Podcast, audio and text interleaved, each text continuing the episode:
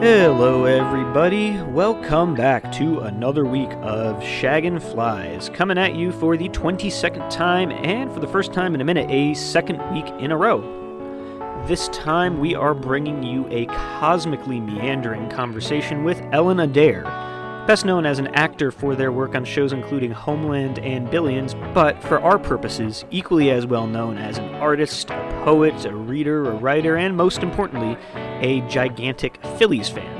Uh, we spent almost a whole hour at the outset just talking about acting and all of its intricacies and possibilities and infinities. Uh, we learned that Ellen Adair is not actually their full name, which is kind of a pattern on the show, if you might have noticed. Uh, we talked about Phillies fandom, of course, and baseball parks and the unmatched aesthetic of baseball and all the other things we usually hit, and they also regaled us with probably the most interesting and thoughtful ghost story, uh, in my opinion, that we've actually gotten so far. So if you don't have time to listen to the whole thing, make sure you check that part out. Uh, without further ado, though, I'll let you get to the rest of it. Here is episode number 22 of Shaggin' Flies with Ellen Adair.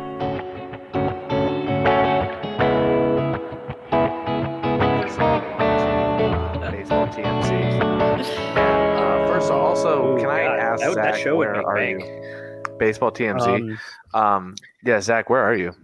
Uh, so there's the CIA compound a few blocks away, and um, no, I'm in southwestern Michigan. Uh, But Uh, why? oh, family place up here. Came up for Oh, nice. get away from. I'm I'm weary of society, Ben. So it came to the. I don't, you know, I don't blame you. I don't blame you. I All right, mean, Zach, it definitely looks like where you are is You're like a the place to yeah. go when you It are is- weary of society. Yeah, and it definitely. I mean, I haven't spent a ton of time in. Did you say southwestern Michigan? hmm that is correct. Yes. Uh, yes, it does sort of look like I would imagine southwestern Michigan to look from it's right the off the inside of a building. Mhm. It's You know, just in the like woods. wood There's like two rooms paneling. up in here. You know. yeah. Oh, nice. There's some like nice curtains, some dope. framed These art. Um, yeah. this except for from here i'm making one of those paintings Mm. my mom my parents are like both basically uh, academics who study art Mm. and so like i'm That's making one of one of those paintings into like a seascape which seems totally inappropriate but i'm sure that that's Mm. just how far away it is So I'm going to Is it- totally yeah, interrupt the good flow that we've got right now to say, Zach, I think you're on a delay. oh, wonderful. So let's do the test. Let's do it. Ready? Okay. When I say three, on three, raise your hand. One, two, three. Ah, Zach's on a delay. All right, out, out and back. I'll be back in a sec.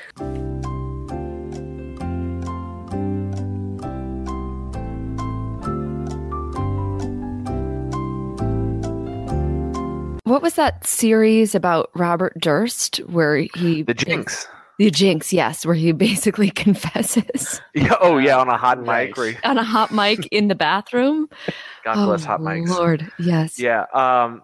anyways. It's a good thing that you didn't have like any, you know, bodies of people that you had killed that you were like, Oh, gosh, yeah. no, that, that yeah. stupid I, I, internet and good also what am I gonna do on with these bodies? I can talk about it. stupid. The stupid internet. Now, what am I going to do with these bodies? I mean, it, the two thoughts really like logically flow. right. Exactly.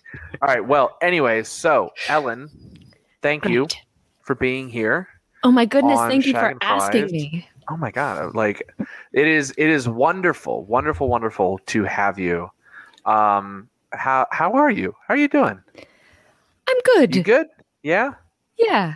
Yeah. It does sort of feel like there was a small window of time in which I could just answer that question without also having to add on the proviso, like given the circumstances of the Yeah. world Yeah, in yeah, general. Um, but yes, I feel like even when I don't have personally the best day, I have to consider that I'm doing great in comparison to the state of the world in general. Yeah. that is a that's a great perspective to have. That's it is so good to like zoom out every now and then. Like it's the uh, uh the thing I always say is uh, when in doubt, zoom out. It's really nice to like if you're like super in your head about things, and I will get this way Oh, where I'm like yes. super super in my head about things. I just came so I mean, great example. I'm in like a, a weird headspace right now because I just came back from I uh, I met a friend uh, from high school who lived in California. She was in town tonight, and I met up with her and a few friends for some drinks. And so like I was in like social mode. You know, you like you flip that switch, and you're like, and I have this weird thing. I do this with podcasts too, where like I'll talk a whole lot, and then afterwards I'll have almost no memory of what I said. I, I don't know why I do that, but at the same time, I kind of like go through everyone's reactions to whatever was coming out of my mouth, and I'm like, did I screw that up? Like, and I, there will be so many times where I will be kind of like in my own head, and then it's really good sometimes to just sit there and just be like, you know what? Like zoom out a little bit and be like, we're all just floating on a rock, hurtling through space. And yes. how silly of me to like be concerned about. I know some people they you say that and they're like, "Oh God, I can't handle that." I have a friend who does that where I'll just be like, "Man, you know, we're just hurtling through space on a tiny rock." He's like, "Don't make me feel that small." Yeah. But Ben, Yeah. for me, it helps to just be like, you know what? In relation to everything else that's going on, whatever, man, I'm good. It's of solace to me too, generally. I feel like, and I empathize with many of the things that you were saying. At one point, I said, uh, like, oh, yes. And I didn't mean like, oh, yeah, Ben, like when you get in your head, you're No, no, like, no. I, I was identifying with what you were I, saying. I, just to I, be clear. gathered, I gathered that. um, but I feel like just sort of creating, figuring out how to create a little bit of separation between myself and whatever it is that's causing me great anxiety. Um, you know, just like for example, Yeah. Philadelphia Phillies, just like just being able to be like, I will be the observer of these Yes. thoughts for a second. Oh my god, Ellen, Yeah. you're you're already my best friend because Oh my like, gosh, I'm so excited. is I that is my best friend. favorite that is my favorite thing to be like to to to it's this thing that I've kind of like realized over the past like year or two of this idea and I say realize as if I came up with it like it's no. It- but this idea of like you are not your thoughts that you are that sometimes if I get like anxious about something I'll just sit there and be like look at Ben getting anxious. Like Yeah. that's silly that's silly man. Yeah. like sitting there Ben- getting worried about things. Though you say, I still feel like we are capable of realizing something very basic because I feel like in sometimes the most basic things are the most difficult things to truly understand. We can Oh, yeah. understand them cognitively, but it is so hard to actually like put that into practice. And so Oh, yeah. I and I also feel like anything that is actually of any value is always something that a person teaches themselves. So somebody can tell you, like, whatever lesson it is a, a bajillion jillion times, but the only time that it is actually worth it is when, like, I realize, oh, hey, like, this thing, the lesson. All right, that like people have been trying to tell me my entire life. Great. Yep. Yeah. Nope, you're absolutely right. That's Man. uh, we just got a pair of life coaches on the Oh, show gosh, already, and I love it. dude, I need yeah, the motivation. We are, we are all just. Thanks hurtling for through putting up space with on us. Zach. We are we are hurtling through Oh, space on a rock, and We are just You know what? hurtling through the space on a rock. We are tiny, tiny, tiny little specks of dust, but the three of us are all here, and But we're all here. uh, it strikes Yeah, man. Me. It strikes me as, um, in spite of Ellen, I follow you on Twitter. We are here right now, uh, but generally speaking, I know pretty much nothing about you. So, for myself and for the benefit of the listeners, give me give me the the Ellen Adair story in a nutshell. yes, Uh, the Have Ellen we Adair origin this story. Are you going? podcast? We have started. We we we were just okay. nope, nope, nope. great. Great. This great. is no, no, no, this no. I love Ellen. This is what I'm telling I'm you. here This for it. is the show. The show is this is the Seinfeld of podcasts. It is a podcast about nothing. I I pitched an idea to Nick, and I had to come up. I couldn't pitch him like this idea of like it's a podcast about nothing where we just kind of talk. And so I was like, well, it's this podcast where we talk to baseball fans about why they love baseball, which we do talk Mm. about. But Great. We get there. We it- get I, there. I don't care where this goes. It's a It can go meandering anywhere. road. Yeah, yeah, yeah. But yes, I, I we want to hear the the Ellen Adair origin story. Where are you from? Um, you you are for those who don't know, you are an actor uh, professionally. Indeed. and uh, you've been acting for a long time, from what I understand, since since you were young. So, what I want, what I want to hear, and I'll shut up so that because this is this is you. This is all about you. Uh, I'm so where are boring, though. you? no, no, you are not. I will prove that wrong this episode. Uh, where are you from? Where did you grow We're up? well known as the Boring People podcast. right. Um, and and how did you specifically? How did you get into acting? Why is that uh, something that you've you've pursued all your uh, most of your life? So uh, I'm from Philadelphia originally, uh, which is, you know, why I'm a Phillies fan. Nobody chooses the Phillies. Nobody Nobody's from like Iowa. And Yeah. it's like, you know what? I think I'll be a Phillies fan in the way that like people will just decide I'm a Red Sox fan, even though Yeah. I've never lived in Boston or whatever it is. so, yes, I'm from Philadelphia originally. And uh, I moved to Bloomington, Indiana when I was in elementary school. My family moved. I didn't move by myself. I wasn't like a you were you were seven. You're like I'm out of here. It's like, yeah, yeah, exactly. I need. There's something for me in Bloomington. Yeah, exactly. I just need grass. I need I need space to run in, mom and Yeah. dad. I'm out of here. Grass Um, and cows and agriculture, man. And just corn. What every seven year old needs. Yes. I mean, actually, it's kind it's kind of true. I was like, I have a yard. I was floored.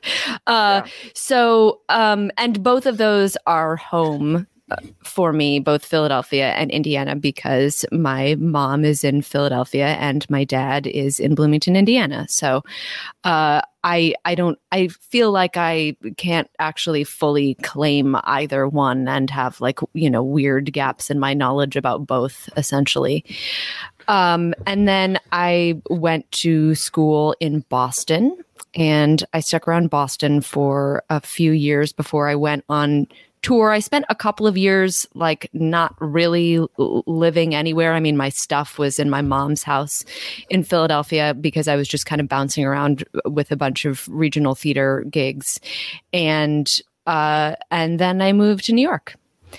And that's now I live here in Queens and I love it. I love Queens so much. It's like not cool except for it is like in the in like it's just authentic and it's super diverse and but it's not like cool the way that Brooklyn is cool. I'm just like Has oh, God, uh, I, has has Kevin James's reign as king ended yet, or is it still?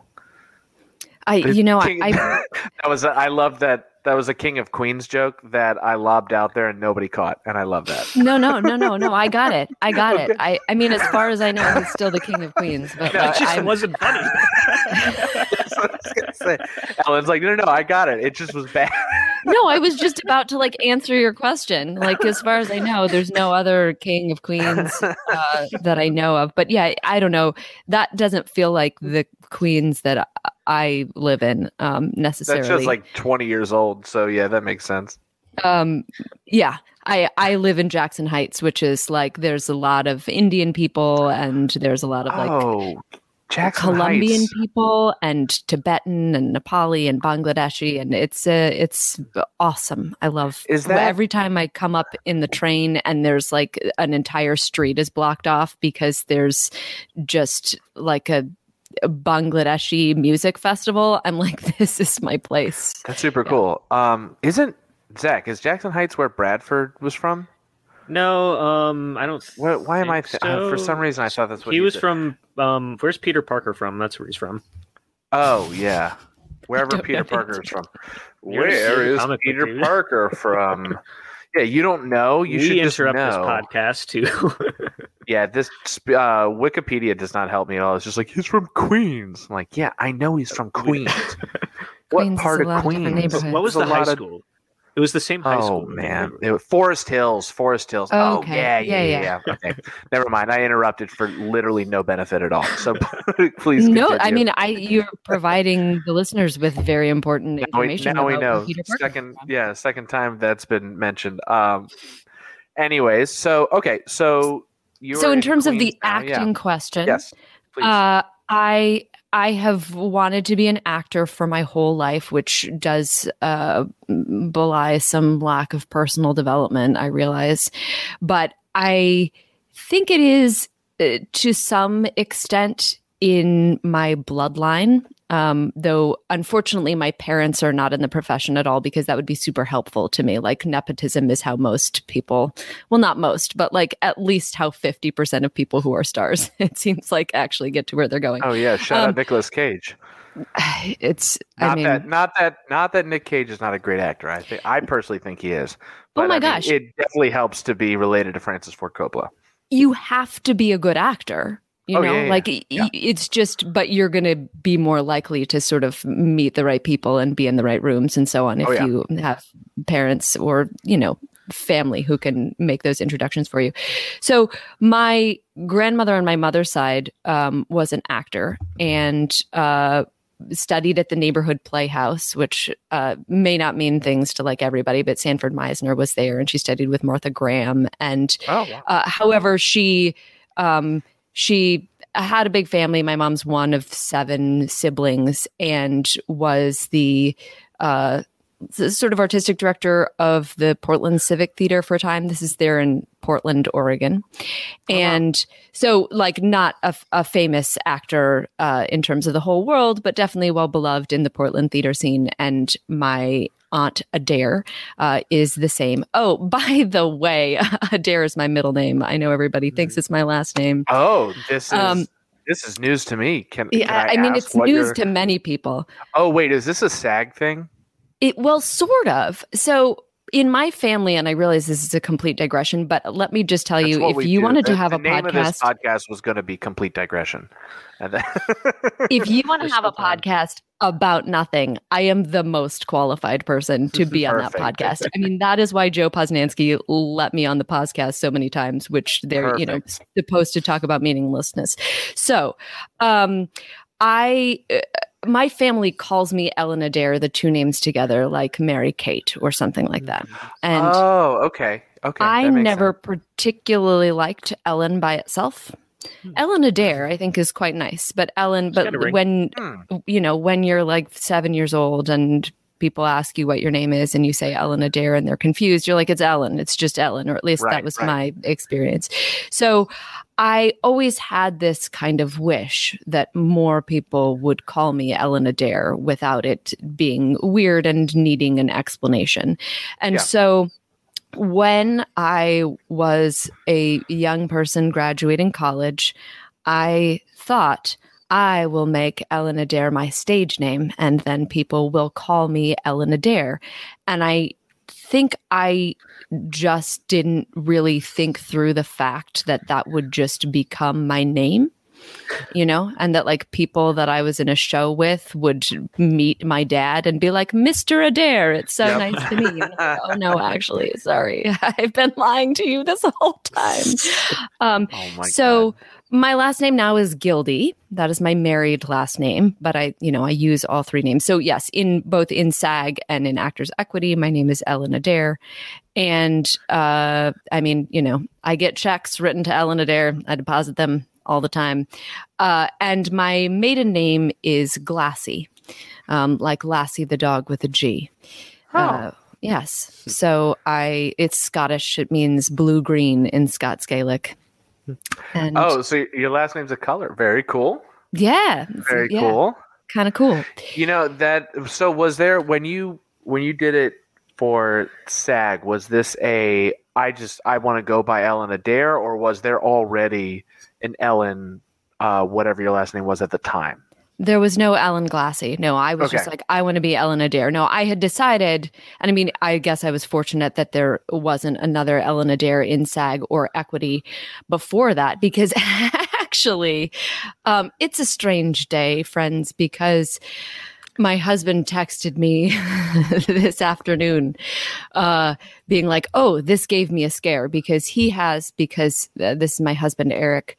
is like the best person and independently like i never asked him to do this but he has a sort of like google news alerts for ellen adair and so he That- got in Can I, can I just say that's adorable? it's he's Like, he's legitimately like the best human That's being adorable. Yes, he's he's he's very adorable, and yes, wonderful in every way, and uh, and so, and I mean, I think this is this is like I never thought to do this about myself, but I like that he has ultimately like spared me having to see something that I wouldn't want to see about myself. I guess. I mean, I guess God willing, I should be so famous. So uh, anyway, it turns out Ellen Adair died. Um, there's an Ellen Adair in South Carolina who passed, and uh, Oh, and and my husband was like, alert. yeah, he got the news oh alert. my And, god! and he was like, I panicked for a second, and then I realized like you weren't born in 1940.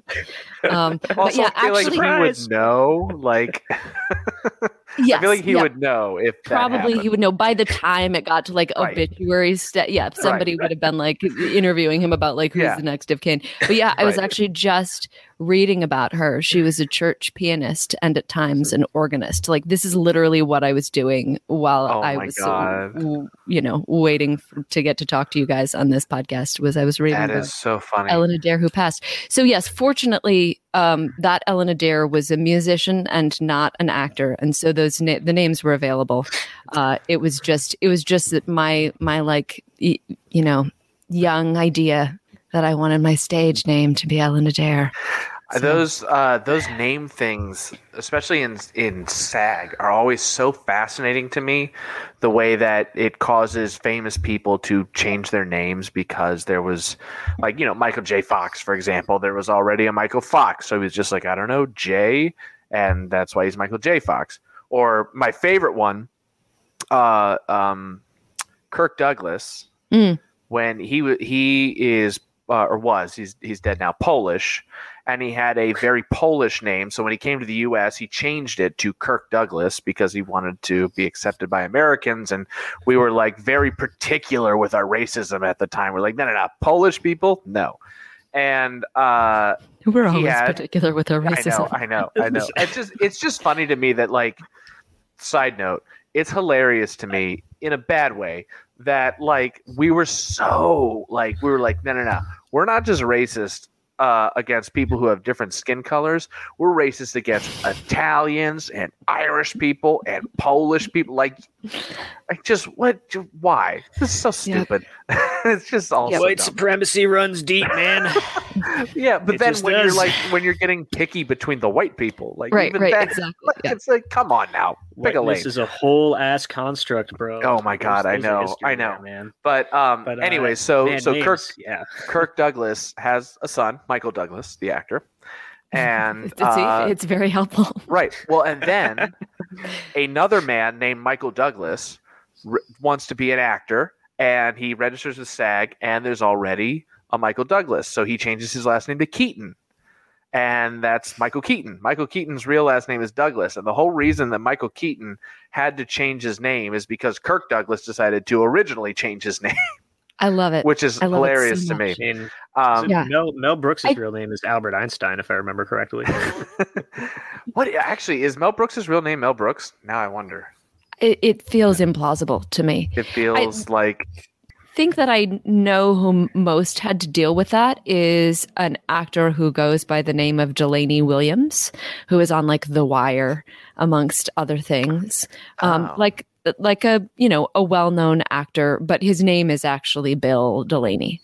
Um, but there was Oh. already a William Delaney, and so he was like, "I'll just swap them," which Mel, Melvin Kaminsky, by the way. Yeah. That's Mel Yep. Brooks' real name. that sounds like his name 100% i would have a Um, hard yeah. time i think would i changing my first name?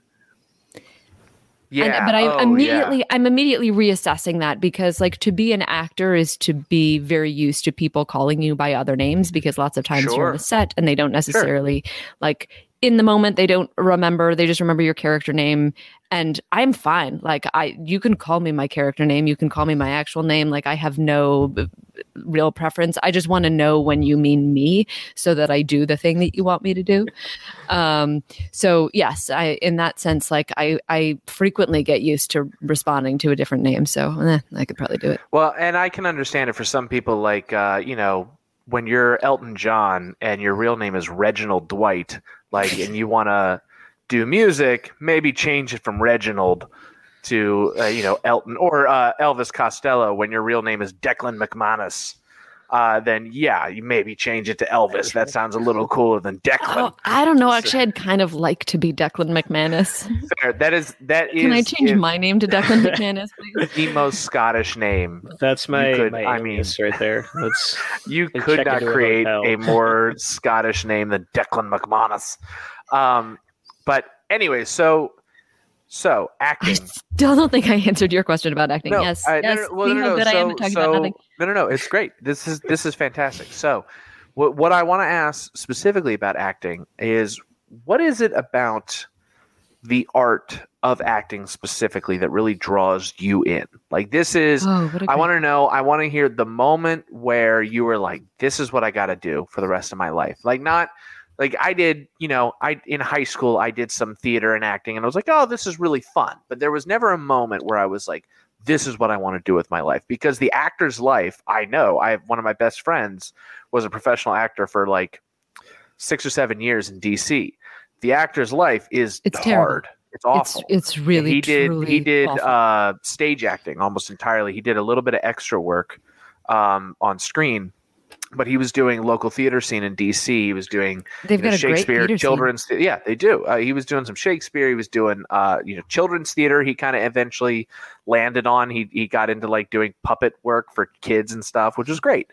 But it's it's really really hard to make a living as an actor. So uh, so you have to have that passion for it. I feel like to be like, this is what I want to do. So where was there a singular moment, or was there a what was it that made you say, this is what I want to do for the rest of my life? And what is it about acting that keeps you doing it? What is it about the the art of the craft that you that you love so much?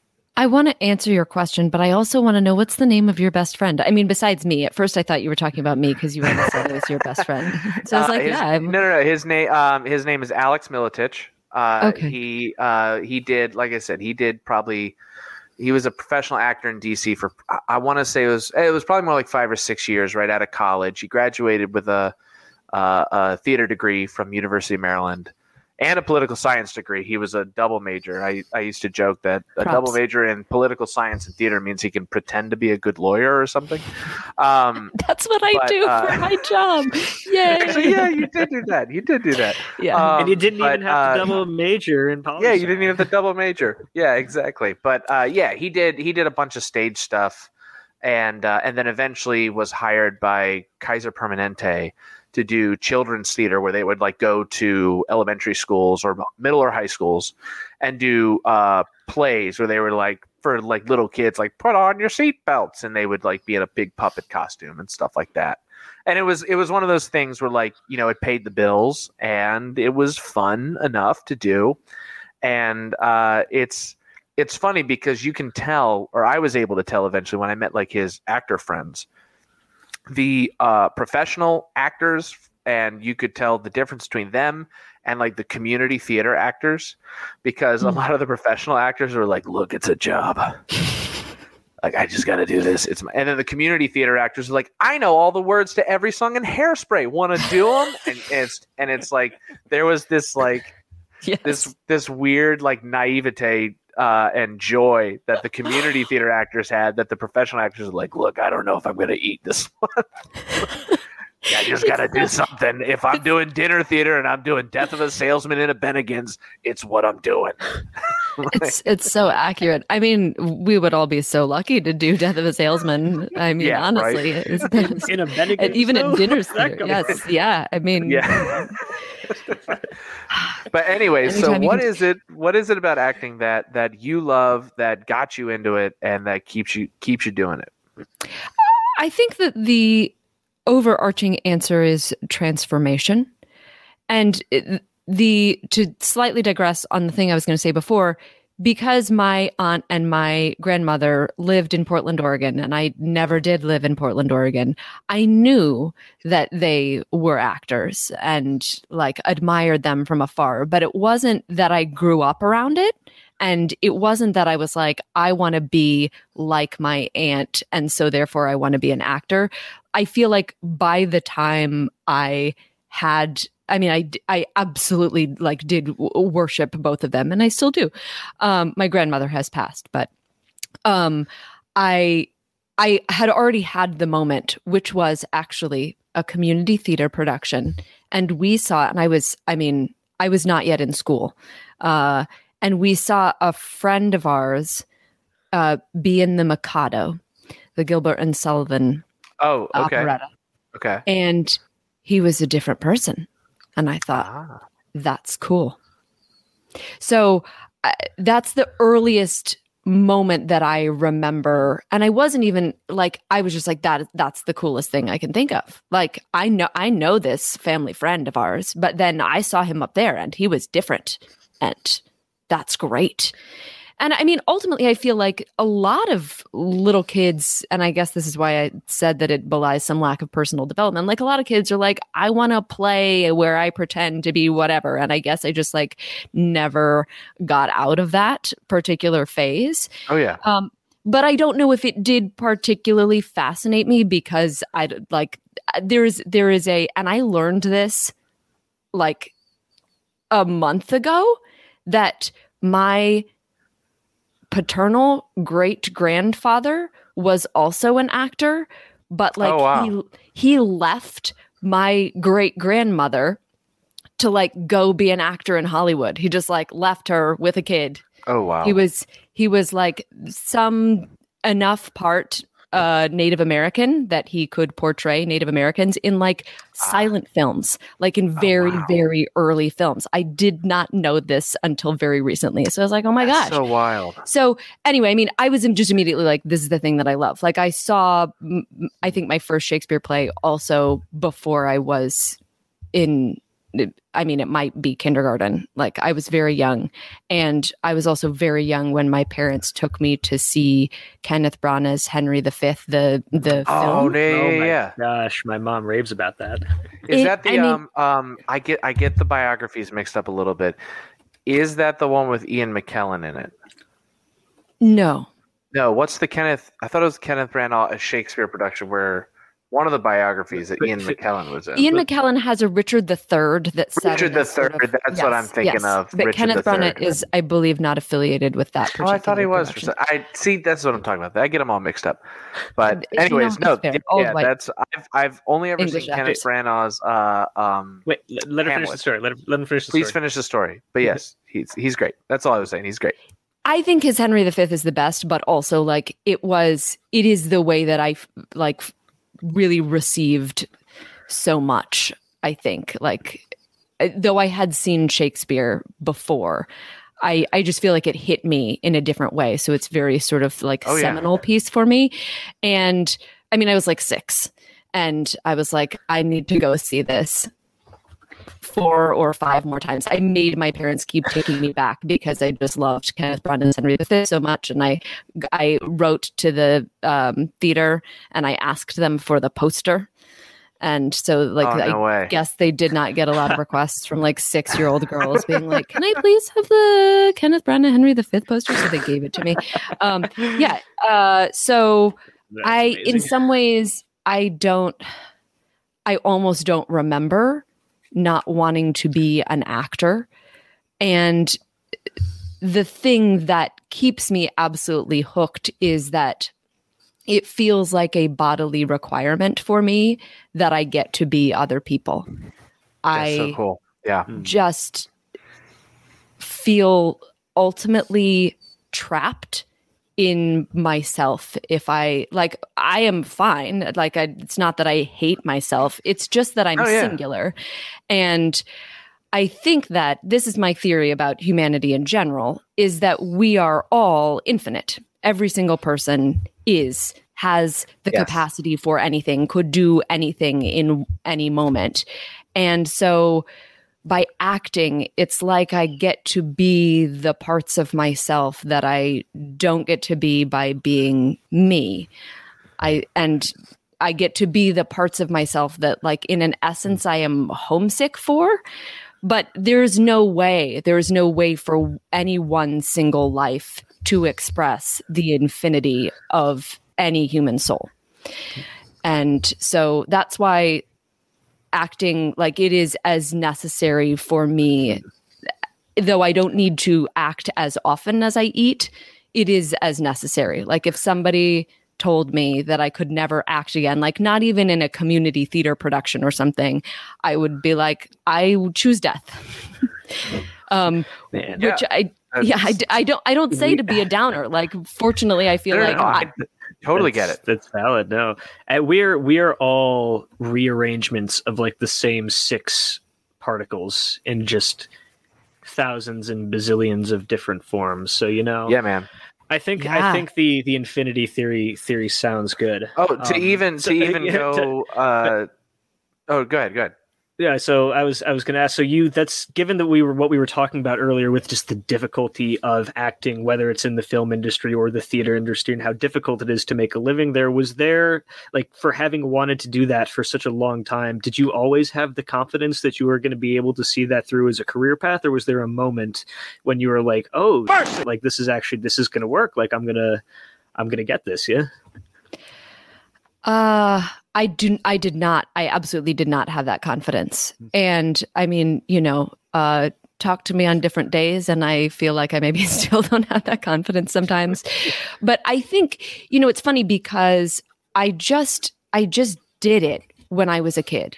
I didn't have any in some sense like aspiration it wasn't like I was like, I want to be on a television show or like, I mean, you know, and partly I was in Bloomington, Indiana. So it's not like there were a lot of opportunities for me to to like audition for professional productions. Um and i mean i did actually end up doing my first professional production when i was 15 but i i didn't it was just about wanting to play it wasn't about like thinking in any sense about the career or even mm. and this is strange given that like it is it was a career for my grandmother and it is a career for my aunt like i didn't even really wrap my head around it. It was just the thing that i loved more than anything else. And i remember very clearly being in a production of the crucible like you do in high school i was abigail Naturally, williams Naturally. Yeah. Boy, this is the Arthur Miller special. This, this Yeah, it is. yeah, Two yeah. Arthur So that's Miller why I was like, of course I wanted to do dinner theater, Death of a Salesman. Anyway, um, so I was backstage and I was thinking about like, oh gosh, like I've got this, you know, whatever, like math homework that I have to do when I get home, and I thought, you know, what would be the best life? If I could just do the acting and not also have to do the math homework. And I feel like this is coming back around to uh, a realization that is like actually a very simple fact. I was like, oh, shit. there. Oh, can I swear on this podcast? Yeah, you're good. You're good. You're good. You're good. Um, like I, uh, there are people who do that. There are people who just act and they don't also have like the equivalent of math homework. And honestly, that continues to be my dream. Like all I want in life is to act and write and not have to do anything else. Like that is that is the goal more than anything else. Like and I think still like more than a career goal, like more than being a famous person. Like being famous is desirable because it seems like it is the closest thing you get as an actor to job security. You know, like if people Yeah. recognize your name, then it's more likely that they want you to be even in their like regional theater production Yeah. of Yeah. death of a salesman. Uh, so, uh, so yes, uh, that is sort of, I think, like just the love of like playing, just the love of Yeah. being another person is sort of I- the abiding thing I love for that. me. Oh, I but the that. other thing I was going to say is like I don't think I don't think I thought I was going to be as successful as I even am now when I was graduating from college. And I mean partly it's like I was just an English degree with a with a theater minor. I thought I would need to go to grad school before anybody would hire me.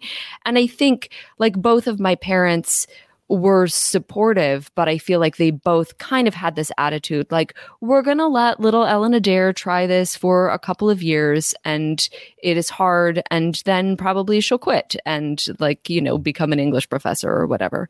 Um, so I feel like I, I like some part of me internalized that as well, and not in a bad way. That I think I just had this sense of like, I have to really try. I have to really, really try or I will regret it for all of my life. And I think that I lucked into the best possible decision that I could have made, which was I stuck around in Boston after I graduated. And there's just like a good, it's like the DC theater scene. Like there's a good actor to job ratio. And I think right off the bat, it wasn't quite as difficult as I think I had prepared myself for. And I mean, also everybody, like anytime you're a young person, i.e., like my entire young life, and I was like, I want to be an actor. The only thing anybody ever says is like, well, you know, it's a hard life. And like Oh, they're yeah. right. Oh, yeah. They are they are right, but I think I was actually prepared for it to be more difficult than it was at least to start. Well, and you, you have to have that. I feel like you kind of have to have that delusion almost when you're that young that that you're this is everything's gonna be fine that you're gonna that whatever you it's a it's a delusion mixed with that passion that you're talking about. And i love i absolutely love what you're saying about how like this this this this desire this desire to play. Because the thing the thing that i keep i keep thinking about you were talking about how you know every human being is is is infinity which is like i absolutely love that to to even i think zach's zach's point on the scientific side of that is I loved awesome so much. awesome and even to take it to the like the spiritual side whether whether you uh, you know i come from i was raised in a uh, a very religious household. So Mm. you know i you know i i love my jesus and all of that stuff and Jesus and, and the yeah yeah super super cool. But uh, that that tradition is kind of where i come from so it's the language that i like to use. But whatever you want to call it the the we all kind of agree that like there's something going on here. There is a there's a something. We're existing in something. There is a consciousness here. And the idea of it being infinity is is amazing it's kind of you know in in the christian tradition you know you you have in the uh, the old testament of the bible moses walks up to god and is just like what's your name and and god says i am and when I when I was a kid, I always thought that was like God being like cheeky and weird. He's like, "Yeah, I am who I am. Don't worry about it." And and then I realized what it meant was uh, I am isness, being, infinity. It's and then and then I recently learned there's a, a writer named Richard Rohr, who's a Franciscan priest. He's wonderful, and he said this thing where he said uh, the the term for the name of God, Yahweh, is also the sound of inhaling and exhaling. It's breathing. It's being itself. And so if you if you then go, come from the the baseline of okay, we are infinity Mhm. we are all all of us are this this isness this phenomenon of being. There's a uh, um there's this uh singer i love who wrote a memoir. His name's michael gungor. And in his in his memoir called this he has this little poem. And, and in it he says if you were infinity what game wouldn't you play and the that is what i kept thinking of when you were talking about this desire to play because like that's what we want. That's we just we are infinity and we just we just want to play. We want to want to play. What wouldn't you play? Why wouldn't you try every single thing? Try on every single little hat. Why why wouldn't you? I think that's what we want from movies whether we know it or not. Oh, from movies completely. and tv from plays and books. We want to to experience and almost kind of live these other lives and and we we do that and and even even in like horror movies where you're seeing something horrible we almost want to see that shadow uh, and darkness that we that we have or what um uh, Eckhart Tolle calls like the pain body. We want to see the pain body. We want to see it on screen, we want to know that it exists. personally. That's okay. No, I, I got you. No, there I know people who hate horror movies, and I totally get that. I totally get that. I I totally understand. Um, there's some horror movies that people tell me I should watch, and I'm kind of like, I don't know if I'm going to see that. But, um, but to to the larger point of of wanting to play, of wanting to put on every hat and play every game that you can, the uh, man, the explanation of that as why you love to act, just I all I wanted to say was I love that. I just that is like the best possible answer, and I wanted to agree with you just so hard and and I will stop now. I just what does that make you think of? I guess just toss the ball in your court. Uh, yeah, no, I just want to say everything that you said. I just like I just felt spirit everywhere. Like I just felt chills. It was wonderful. And I mean, I think that like yes, that is what we came here. Like we all and then okay, like I, I many people would just think like I'm a crazy person, but for me, like spiritual life is the most important thing to me and acting yeah. is very spiritual and so that is part of that is not the only way that I experience um, my connection to God, but like it is part of it and that is why, why it it's feels so embarrassing. That's why it's so embarrassing. Acting is like there's a, a story I heard about Ted Danson where he was like acting on something, and just at one point he was doing something. He looks at another actor, he goes, "Isn't acting embarrassing?" And it is, and that's why it's embarrassing. It's vulnerable. It's it's it's spiritual. Being spiritual and opening yourself up from the inside is embarrassing and, scary. I don't- and scary. I I I don't know that that's my experience. I f- I feel like it is it is freeing. Uh, oh yeah, like- yeah. yeah, why shouldn't we want to sort of be let out of ourselves a little bit? Yeah. And so, but I do feel like ultimately, this is my worldview. We all chose to come to be here to play. So acting is sort of like the meta version of that thing.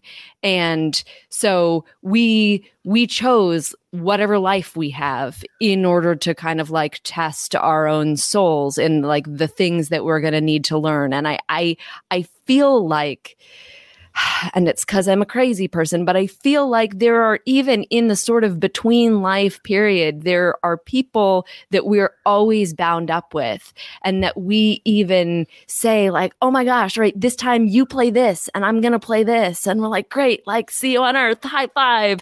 And like we don't remember it, but I but I think that's what happens. And so I maybe I feel that way because I'm an actor and I have this other thing that I feel about acting, but I actually feel like yes, acting is just an extension of what it already means to be alive, and I do think Yeah. that that's Oh, yeah. why why we why humans crave stories so much and why like though they're not, you know, they're not literally productive in any way, I also think they're the most vital and important things.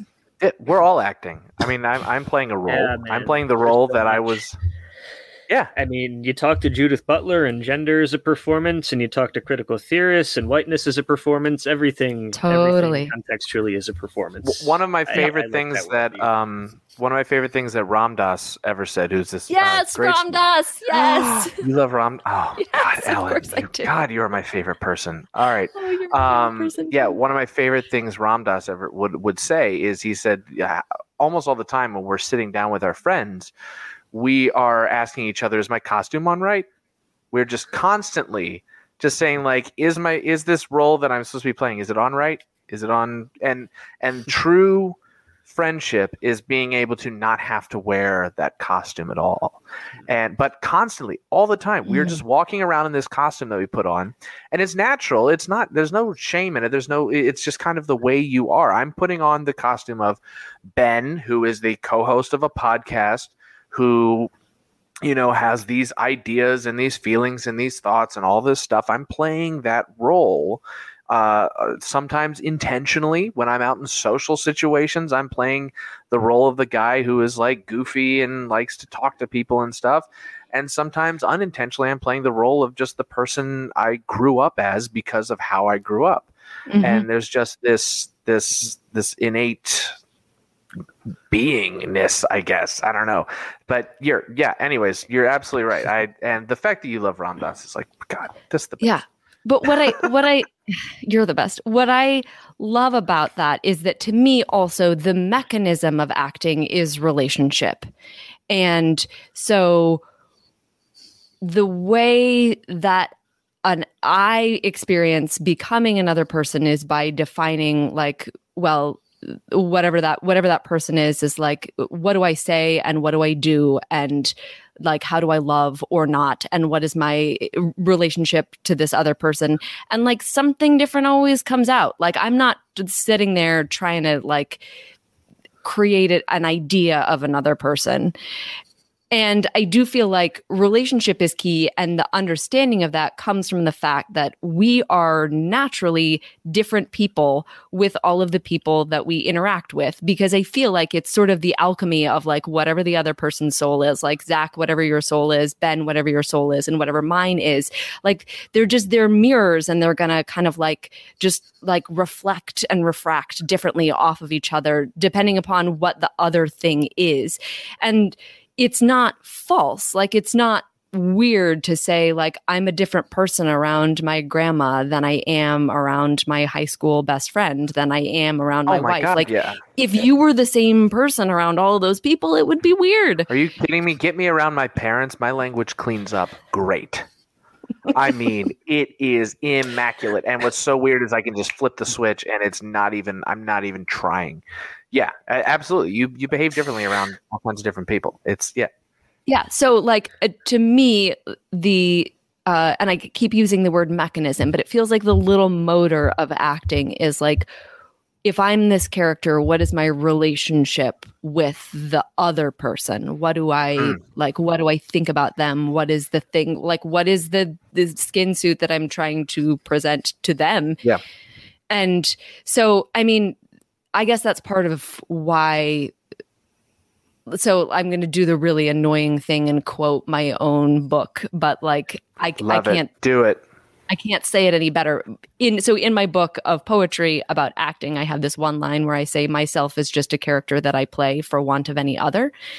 And I guess it's in some ways the very arbitrariness of what that character is that makes being anybody else feel like equally plausible even if it's like all right in this movie i'm a serial killer gotta Oh figure my out what that is. Um but yeah like i don't i don't try to be like play a serial killer i'm just like well what am i No, doing I- in this scene I- how do i feel about it- this person that's in front of me Yeah. It is. It's almost that. kind of a logical puzzle, yeah, to figure out. You have to kind of make sense of somebody who is not you in a way Right. to the point where you can embody them in, in some way or another. Uh, Well, what it, what it sounds like to me is you're saying is like I'm already playing a role. Like, how hard is it to then pivot to Yeah. something Totally. else? yes Like I, Yep. my entire life, I've been playing the role of Ellen, Ellen Mhm. Adair. So why don't I? Uh, you know, how hard is it for me to now play a lawyer? Okay, it's just you know, just doing another thing. That's I love that. God, I love yeah. that. All right, that is- um, I I would like to. So I could talk about the philosophy of acting forever, obviously, as we could, but I do want to um be respectful of your time, and I know you know uh I don't want to go on for like four hours.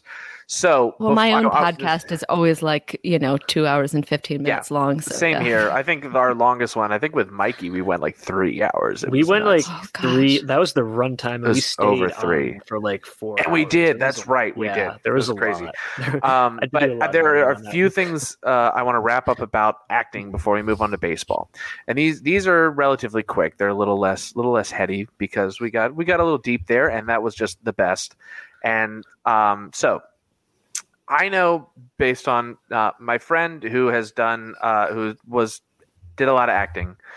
There are a lot of differences and a lot of preferences in the acting world between stage and screen acting.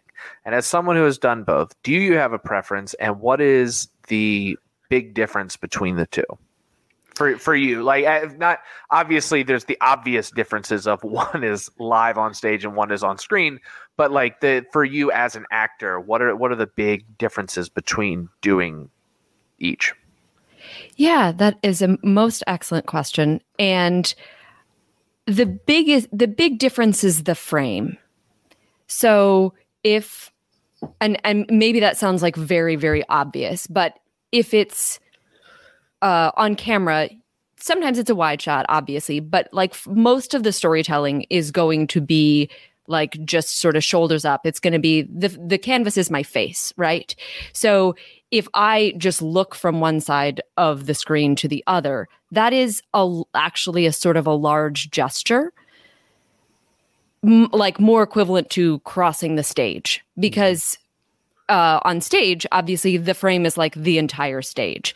So I I say that partly to because as much as I uh, as much as I do love the spiritual element of acting, sometimes I feel like pragmatic answers are like the easiest way to just like free yourself up to then be available for whatever it is that happens. Yeah. So, uh, that's the biggest difference. But like in my experience, the goal is that like the truth is the same size. Uh, now I think I struggle with like really large theater spaces where the where like the size of the truth has to be l- larger than I experience it in life. And I think that that is why ultimately I prefer uh, on camera acting. And I think that's just because the scale is the same scale as life. So Mm. it feels Ah, okay. more inhabited that way. Like I just get to be this person. And what I love is I know that my best friend, not you, Ben, the camera, my best friend, the camera, is gonna pick up if I have a thought. I know that the camera Mm, will be there. And so, in a way, I don't have to do anything. All I need to be rigorous about is my thoughts. Because on the flip side, if I have a thought that is not my character's thought, but is my thought, I mean, mm, this happens all the time, you know, where I will have an actor thought, like it will be visible. So, like, being on camera means that you need to be very very rigorous with what your thoughts are because if if you end up having a thought about like oh wait is that like you know who is that person crossing the frame or whatever like that that thought is going to end up showing up in the performance um sure. so I guess, yeah, because it's a little bit more lived in, and also because I think, well, there are a few things. I did a production of Importance of Being Earnest, which is a show that I Oh, always wanted to do. Great show. Great show. And. I loved it so much, but I did this after not like having really been more in on camera world for a while. And there was one performance where uh, the like the audience I just felt like the audience wasn't picking up what I was throwing down. And I realized, oh, I don't necessarily like it when there's somebody else in the moment that I am doing my job telling me how well I'm doing my job. Ah, like yeah. I feel yeah. like I'm in it Mm. and like I believe what's going on, but it feels like it's not working. And so then suddenly there's this external that auditor. immediate, the immediate feedback. Yes. Yeah. yeah, yeah. And I think I think it could be because like I think some people like acting because they like being seen and I like acting because I like believing that I am this other person. And so I I think that like the in that sense the privacy at the moment that I am doing the job of on camera I think I like better. What I also like about it is that like in on stage basically you go through a rehearsal process where you are getting to the thing that we agreed upon that we are going to do every single time and now you are going to do that Mm. and like the director leaves and now you're going to do that from now until the end of time Yeah. and that that it can be frustrating for me and uh, i mean i think it can probably be frustrating for any actor and there are great things about being on stage as well obviously like what's nice is you get to like experience the entire arc of the thing as it happens whereas tv and film you're experiencing everything out of sequence and um but i like about on camera acting that actually my goal with every take is to do something different than the thing that I did last time because they already got that one unless like we're just doing it again for focus or something. So Right. It's it's actually just sort of freeing to be like, well, I don't know what's going to happen this time, but like hopefully it'll be different. I'll just think about something different and hopefully it will come out differently.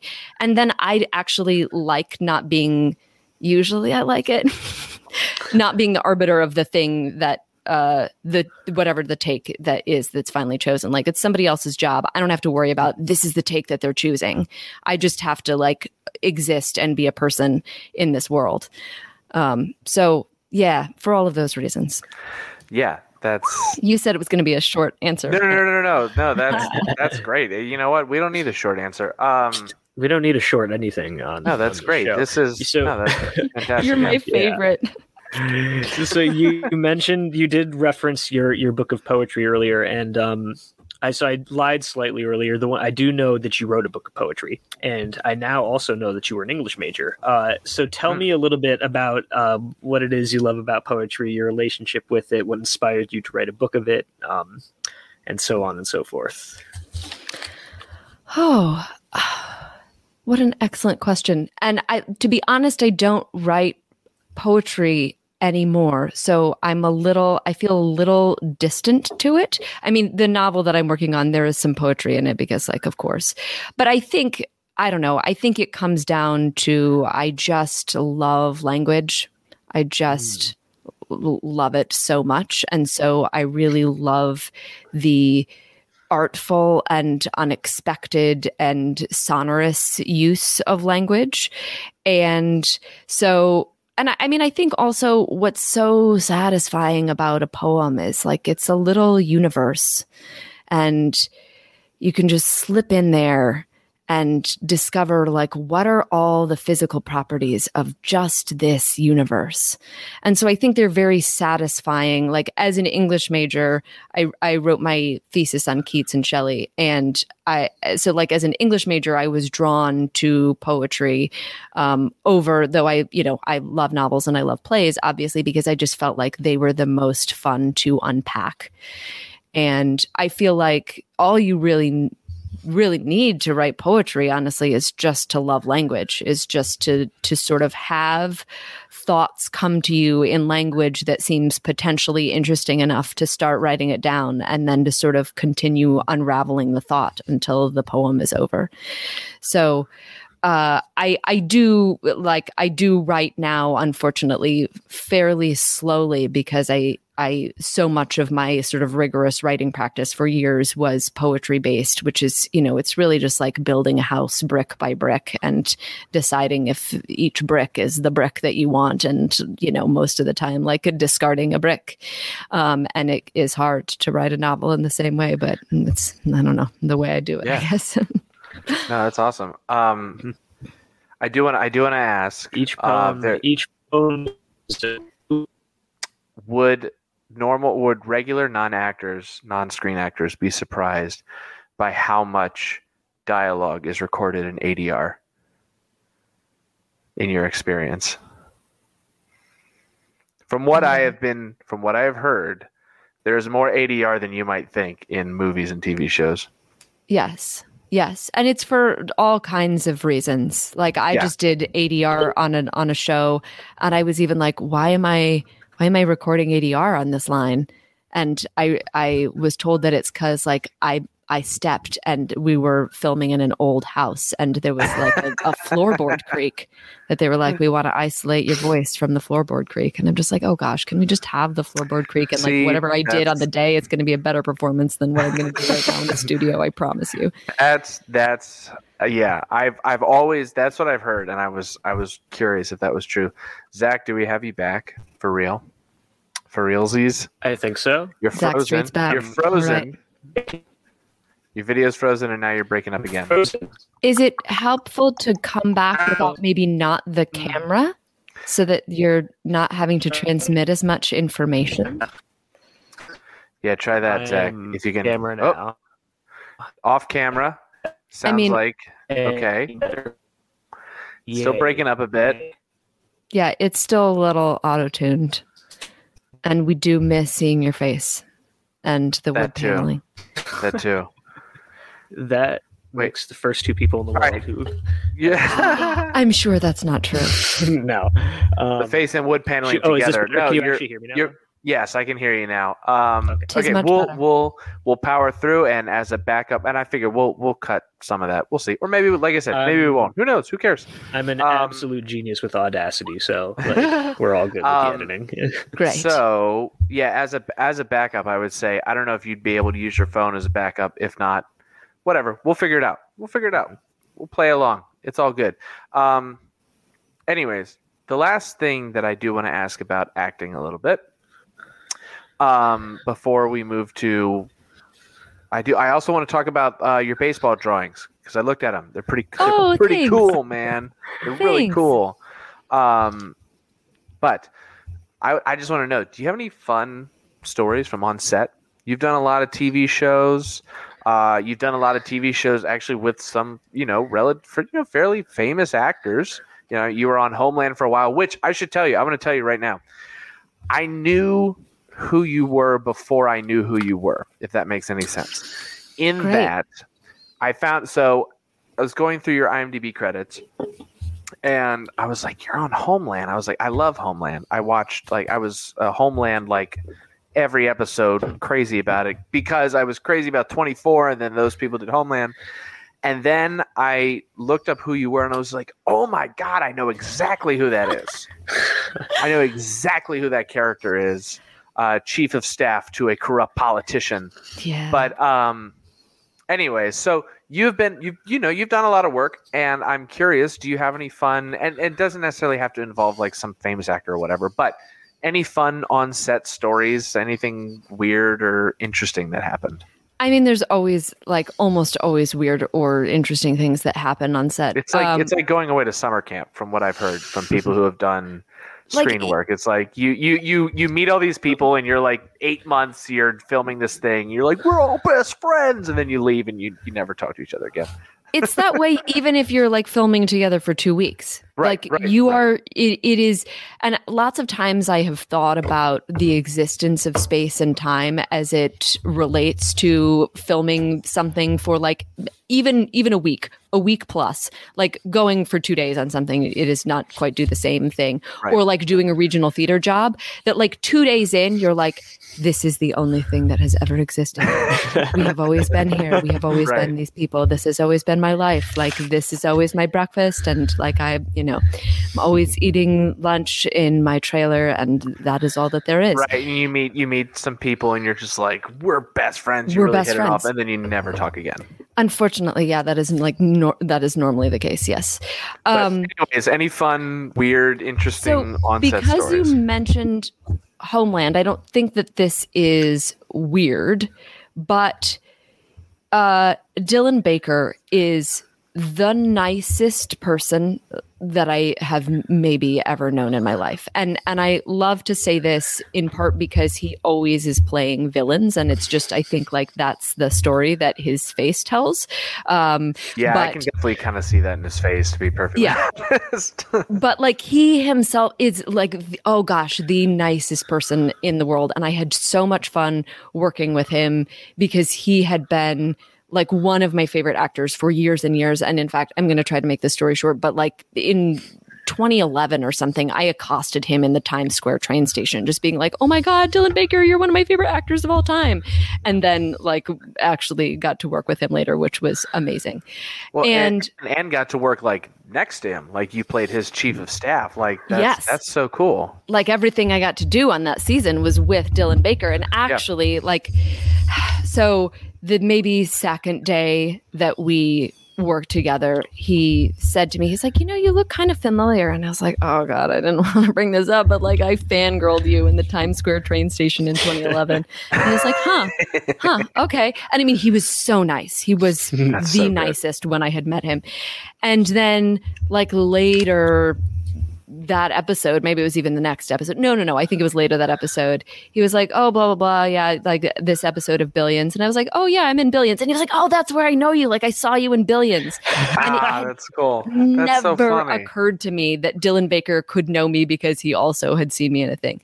yeah. Anyway, we had a great time. Like we watched the Super Bowl together uh, when we were down there in Virginia, and he is just wonderful. So this is one of the last episodes that we are shooting, and so we have, you know, we've been hanging out for a while, and um, I do this very annoying thing where I just make up songs to the tune of other songs but i like create like i just replace words with Love it. I don't know, from things that people say.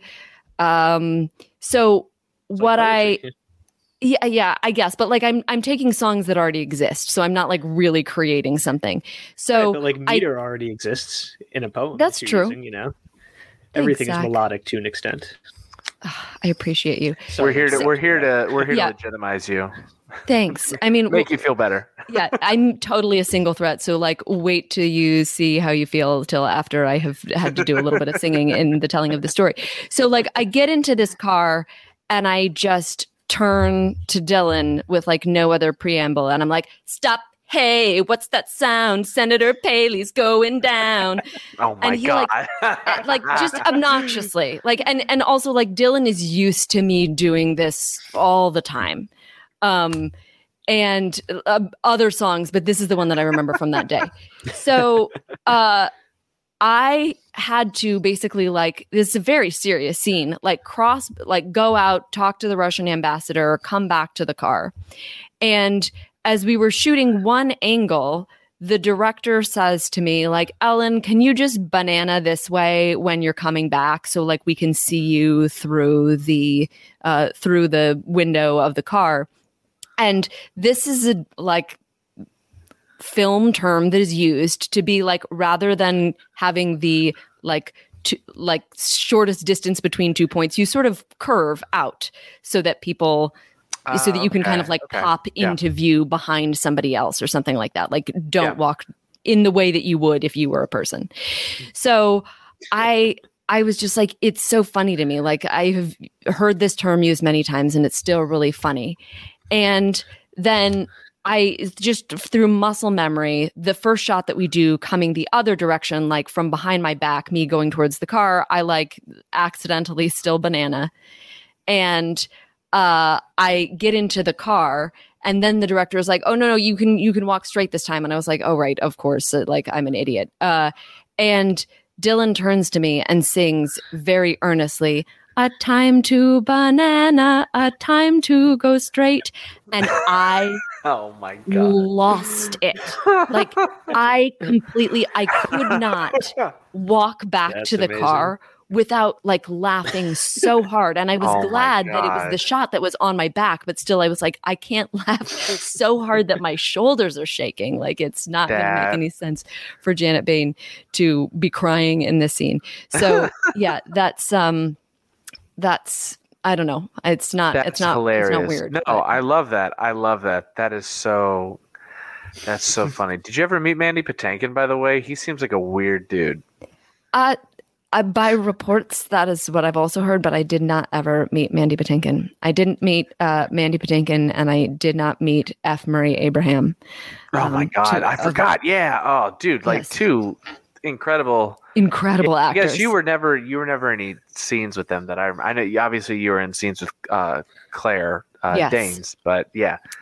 an extremely nice human being. Yes. Oh, really? Oh, Yes. that's good. Uh, You Yeah, know what? really it always lovely. makes me happy to hear that like famous people are kind, like nice human beings. For whatever reason, like I love.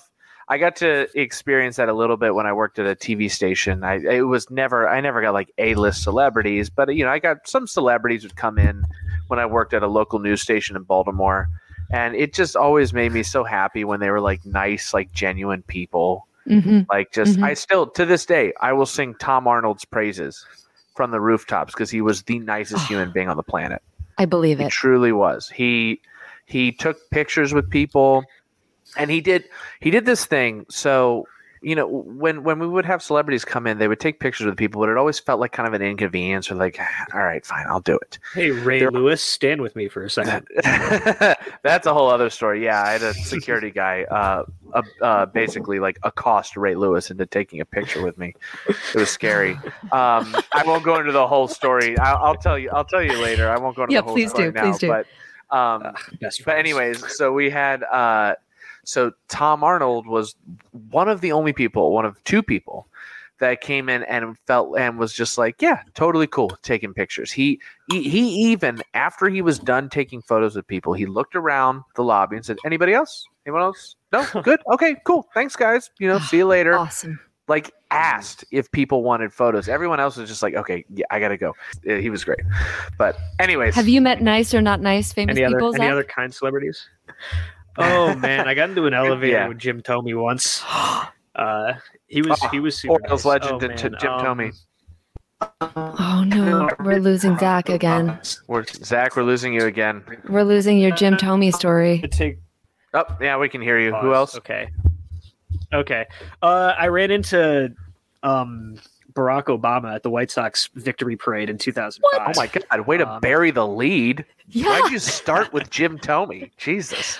Well, I guess you know, like I like Tommy better now. Just no, just no. No, you, you like it would be it would be a letdown, you know.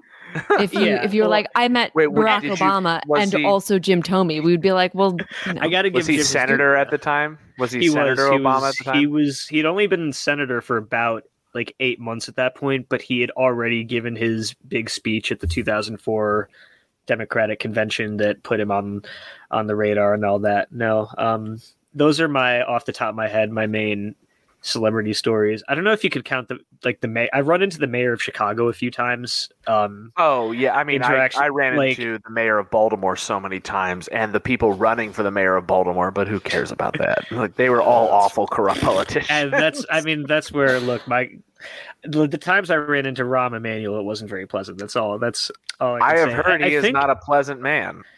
He's Yeah. genuinely one of the worst people out there. But uh, I think we're we're at one hour and eighteen minutes in now. I think we have and set we the should probably record for the about longest. baseball, man. I think this Yes, is the longest we've gone before record. going into the going into the baseball introduction. So I think ba- baseball Nice. drawings Let's do it. count. I do I do want to hear about those. yes, before we I want to hear about the baseball drawings. Yeah. So Yeah. So I, uh, for me, like I really, I've always loved drawing, and it's really just an exercise in seeing something completely, like really seeing everything about it. And obviously, for me, the most beautiful thing to see is baseball. And so I love to draw baseball players.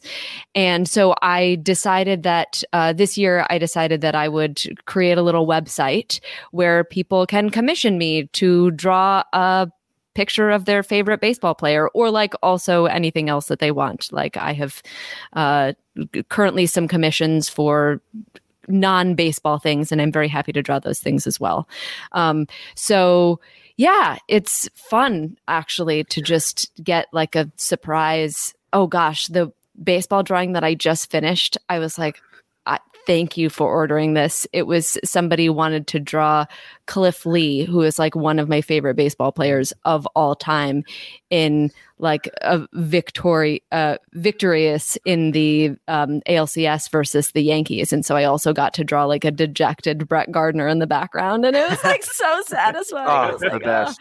yeah yeah so um yes if any of your listeners uh, are desirous of having a picture of their favorite baseball player like or their father's favorite baseball player as a gift for their father or whatever like just uh, shoot me an email at ellendrawsbaseball at gmail.com I was I literally also- just thinking about how like I might do that. Oh i would love that My my parents are diehard Orioles fans, and my dad's favorite player is Brooks Robinson. So when if whenever when I need a Christmas gift, I think uh, having a drawing of Brooks Robinson would be fantastic. just make would sure your love dad to like, do that. mutes the pod right around. Does, does your dad Right. listen to the podcast No, of course not. You kidding me? yeah like my, my yeah my mom for a while listened to all the podcasts that i was on and at this point she's like No. definitely given up I have. um, I my have dad sent does my not use dad. a computer so. I've sent my dad articles I've written, and he was like, "Neat, like just whatever. It's fine. You know what? I I love my parents for who they are and forgive them for who they're not, and it's fine. It's yeah, fine. I think I all did good, man. want you to know i wore this shirt for you though Oh my god, you have an Orioles shirt. Oh my Yeah. god, that is the best. Why would you own a shirt of such a horrible team? because we love to go to yankee stadium and root for whoever the yankees are playing um, so Fantastic. frequently that's the orioles and so i like to go and you know try to provide the ocular proof of my rooting for the team that the yankees are playing Love it. Well, since we are talking about baseball, we do want to get to the uh, um, Zach. Unless you had something else. no, no. I was going to ask the main question. Oh, That's all you- perfect. That's that's where I was getting to. The core question of this podcast, the reason these why we Oh, have boy. this podcast. Um, why is it that you love baseball? What is it about the sport of Mm. baseball? There are a lot of sports out there you could love, uh, but for whatever reason, You don't draw Baseball. football. You don't draw basketball. right? Exactly. I mean, you could, right, I maybe, I, don't. guess. You could. You could. what is it about the sport of baseball specifically that you love? There are so many answers to this question. And Give so me all of them. No, give me your. Yeah, give I'll- me I'll- 2 No, I'll give me as give you many as you want. at least at least a couple. Um, so the first one, and perhaps because we are just talking about baseball drawings, uh, baseball is beautiful.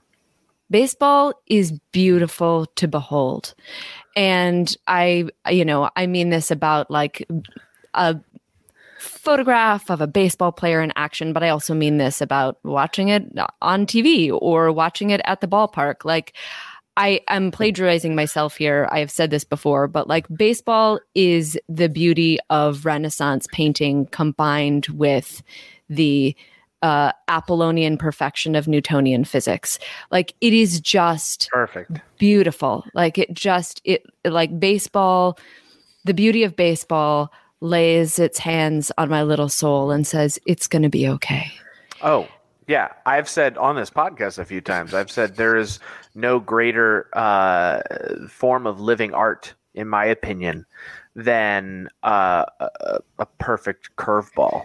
Hmm. Just watching, just you know, watching Cur- Clayton Kershaw drop a curveball right on the outside Oh, corner for strike three, Yes. or Jose Berrios flip his little slurvy thing in right there, or just any number of a, a Kevin Gausman split change that drops in right at the right way. It's just it's art to me. And Yes. on even on a broader aesthetic level, though, there's something attractive about baseball that you don't get anywhere else. From the uniqueness of each stadium to like the blue sky of a summer day to every scoreboard on a jumbotron in a basketball arena looks alike, or a hockey arena, and most of them in these Mhm. football stadiums too. And you can go to 30 different ballparks and get 30 different experiences and have 30 different kinds of weather and see 30 different things. And you know what? When you zoom out, at least you know, unless you're in one, I mean, some teams are all moving out to the suburbs now with you know municipalities that are paying for their stadiums and stuff like that. But I think of like you zoom out at at guaranteed rate field um, on the south side of Chicago, and you're like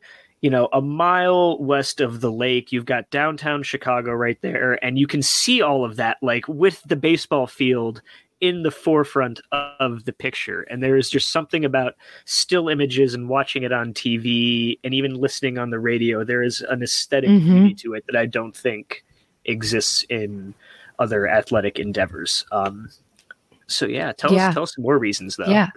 I feel I feel the same way. Just like even the green of the grass, like as a Mhm. person who has lived often in cities, like the majority of my life in cities, seeing real grass. Obviously, when I was a little kid, I was going to Veteran Stadium, and so it wasn't real grass, but I was still like, that's a lot of green. Like I don't have a yard, I don't know what it looks like, so it looks pretty good. Um, yes, it's beautiful. So another reason that I love baseball um, is the clarity of the drama in baseball. Hmm. And I think I think that probably had something to do with why I loved it so much as a little kid immediately. I also really liked basketball when I was a kid and I still do like basketball, but I just I don't I don't follow it to the degree that I follow baseball. Um and I think that like you can tell who everybody is, even as a child. You look at the field mm-hmm. and you know the part that everybody is playing. It's very obvious. And you get this moment when the batter comes to the plate to like look at the Jumbotron, whatever it looks like. And hopefully it's a stadium that has good information. And you get to think like, huh, like they're not having as good of a season as they usually do. Or like, whoa, like I wouldn't have guessed that they have like an 850 OPS or whatever it is. Like you get to have that moment where you are just thinking about their offensive contributions. Everybody gets their like moment in the spotlight. Mm-hmm. And so even other sports that I enjoy, like I enjoy hockey also. Like it's just it's kind of just like a tangle of guys, you know, and like you have to know a lot about the sport to be able to pick out like what the different positions are and sort of what is the role that they are playing in that moment. And the just like the clear face off of the confrontation between the pitcher and the batter, like the conversation, the dialogue between the pitcher and the batter that is told in like pitch type and you know swinging or not. Is it's just it's it's so ah it's so invigorating and so like just i don't know the drama is so clear. So like to me it reminds me more of theater than anything that isn't theater. And I think that that's Mm. a big part of why I love it. And I also like the struggle of being a baseball player, like whether or not I deserve to feel that way, like feels to me more analogous to being an actor than anything else that's outside, like technically outside the realm of art, although I do feel like baseball is art. Um, you know, with just like sometimes you're really hot and sometimes it's really hard and it's like sometimes not clear. Like, am I thinking too much? Am I not thinking enough? Should I, you know, like, should I be tinkering with my pitches or is just, is it just like my head's getting in the way of my, like, all of those sort of like mental games are so, uh, comparable for me. Like, I feel them and I really, uh, just experience the misery of like you know a, a pitcher who has a five run inning or a batter who can't get out of a slump like i just rather than being like gosh they need to figure out i'm just like i feel you like i just i feel you Yeah. so Mm. those are those are those are the main reasons that i well, and you get that that the slow pace of baseball gives you the opportunity for that suspense and that drama in a Mhm. way that other sports don't. I mean, obviously, every sport has its suspense and drama, but the thing with baseball is it just draws out that suspense so much, and and you get.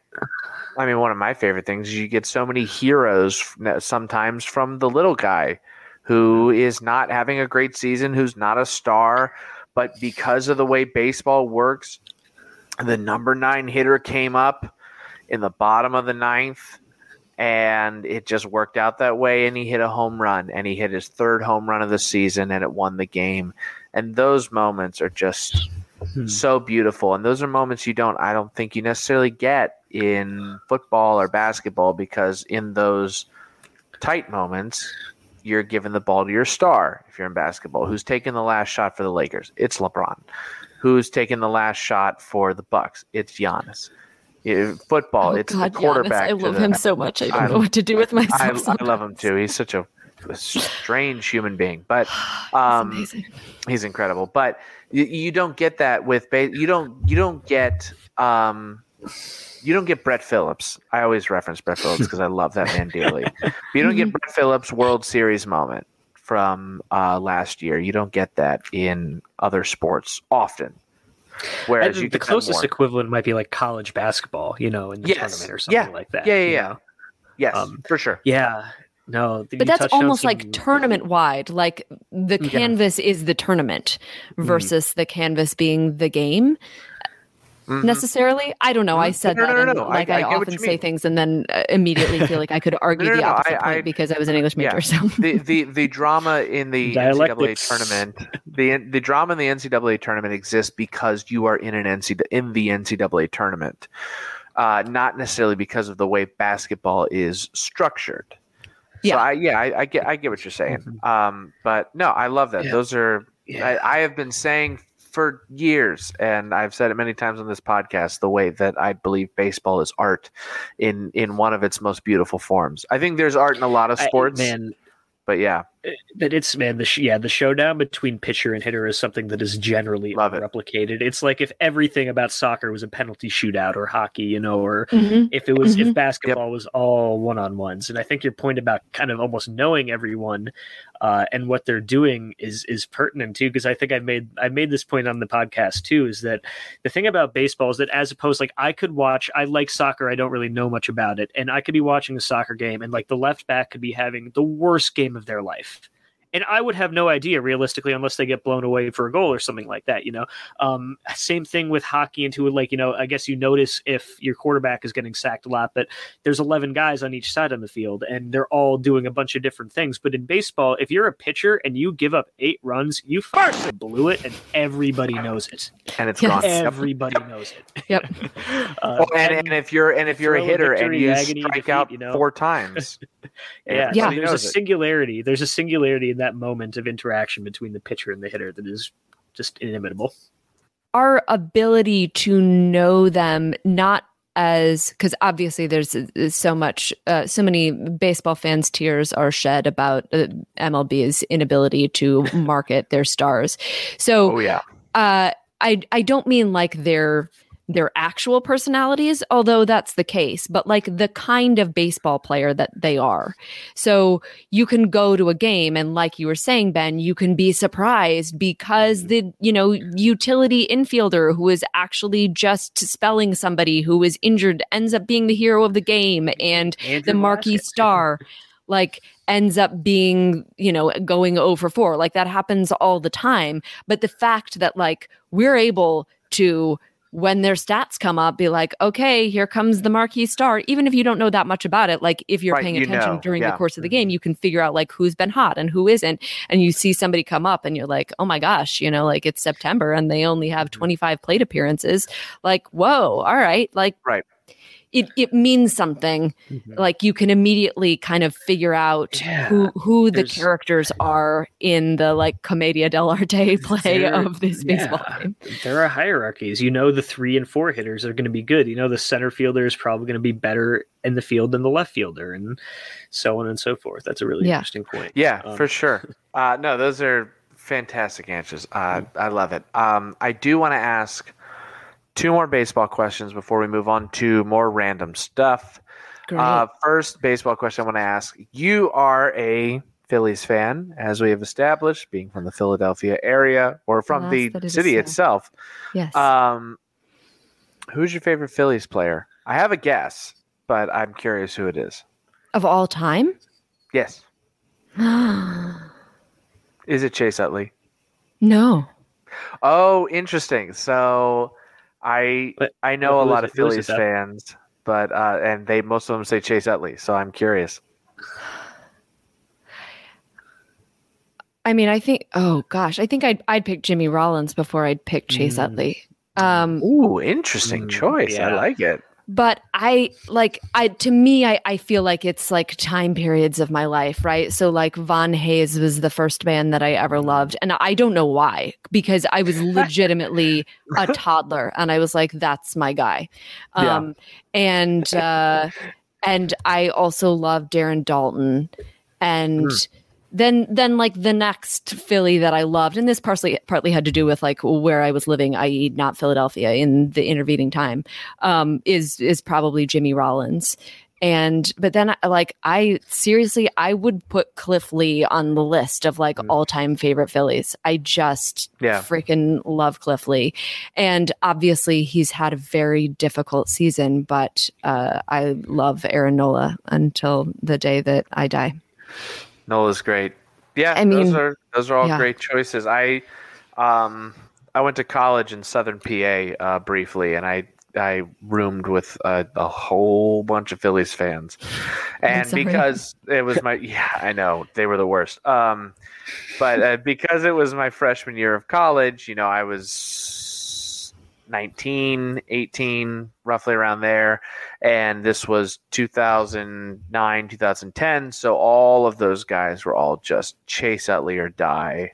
Yeah. Uh, and then eventually Roy Halladay or die. They just love I, him. But I Chase think Utley Rollins does god. not get that love. He really should, though. Yeah. I mean, he was such a joy to watch at his peak. Oh my I- when- god, his defense! Oh my god, his What if- defense! and he was man. That I think just think that MVP season of his one of my favorite trivia, like stat geek trivia things of all time is Jimmy Rollins is the only player in Major League history, only player ever to have 40 steals, 30 homers, and 20 triples in the same season.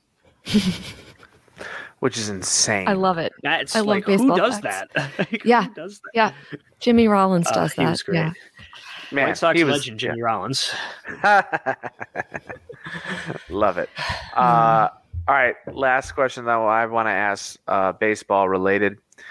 Um, how many ballparks have you been to?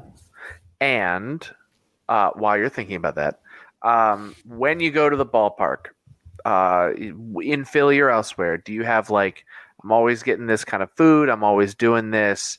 Uh, what what is your? Do you have a ballpark routine? Do you have a favorite, uh, you know, food to get in Philly, whatever it might be, at the ballpark? But first, how many ballparks have you been to, and what's your favorite? I also want to know your favorite. Okay, I'm gonna count. Okay, Um, sorry. We This do makes allow for that great on this podcasting. podcast. That's fine. So, we allow all right. counting. I'm looking at the list of of teams. by the way, Yeah, yeah. are we counting only current stadiums or also past ones? Oh I no, no, no. We I can think count past past ones. Yeah. Yeah, yeah, yeah. yeah. Okay. So one, two, three, four, five, six, seven, eight, mm, nine, 10, 11, 12, 13, 14, 15, 16, I'm impressed. 18. Oh my god, This is the record. for 19. sure. Hmm. nineteen. Yes. Wow. Jeez, that's a lot. All oh, right. actually, it's twenty because I've been. I forgot to double count the Reds. I've been to their old, like their old stadium, Oh, and also was it um Three oh no way. No, that's Pittsburgh. What was their old one? Oh, what was Riverfront? before Great American? I. Riverfront. I was it? devastated to learn that Great American was a brand. Like I was like, uh, for the longest time, I was like, good for the Cincinnati for like not having a brand. Like the Great American Yeah. Ballpark, that should be the name of ballparks. That's like a reasonable name. Um, what are my Riverfront, what it favorites? Your favorite Um, ballpark? I assume it's Citizens Bank, but it's okay if it's not. it's it's not like i don't know like i just am i am able to be a little bit more All right, uh, fine. It's okay if it's Camden Yards. camden is fine. probably like camden is a better ballpark than citizens bank park no question I'll take Uh, that. um yeah i love camden i have a great fondness for the old ones um so obviously i love wrigley field and fenway um pnc is maybe Yeah. my favorite of the new stadiums um but I've heard it's I- gorgeous. I've never Yeah. been, but I've heard it's gorgeous. yeah, it's really uh just like the view is great, but also the ballpark is great. It's really constructed in a way that it sort of like takes on the kind of steel city spirit of Pittsburgh. Yeah, it's wonderful. I also I like the Mariners Park. Um uh, Dodger Stadium is also like sort of the sweep of the hillside is is beautiful. Yeah, yeah. No, it's man. PNC deserves a better team. It's such a good ballpark. Yeah, I was gonna say any food staples that you go straight for whenever you're in a park. Oh, so uh no is the answer to that question. The food staple that I go for is I bring my own snack.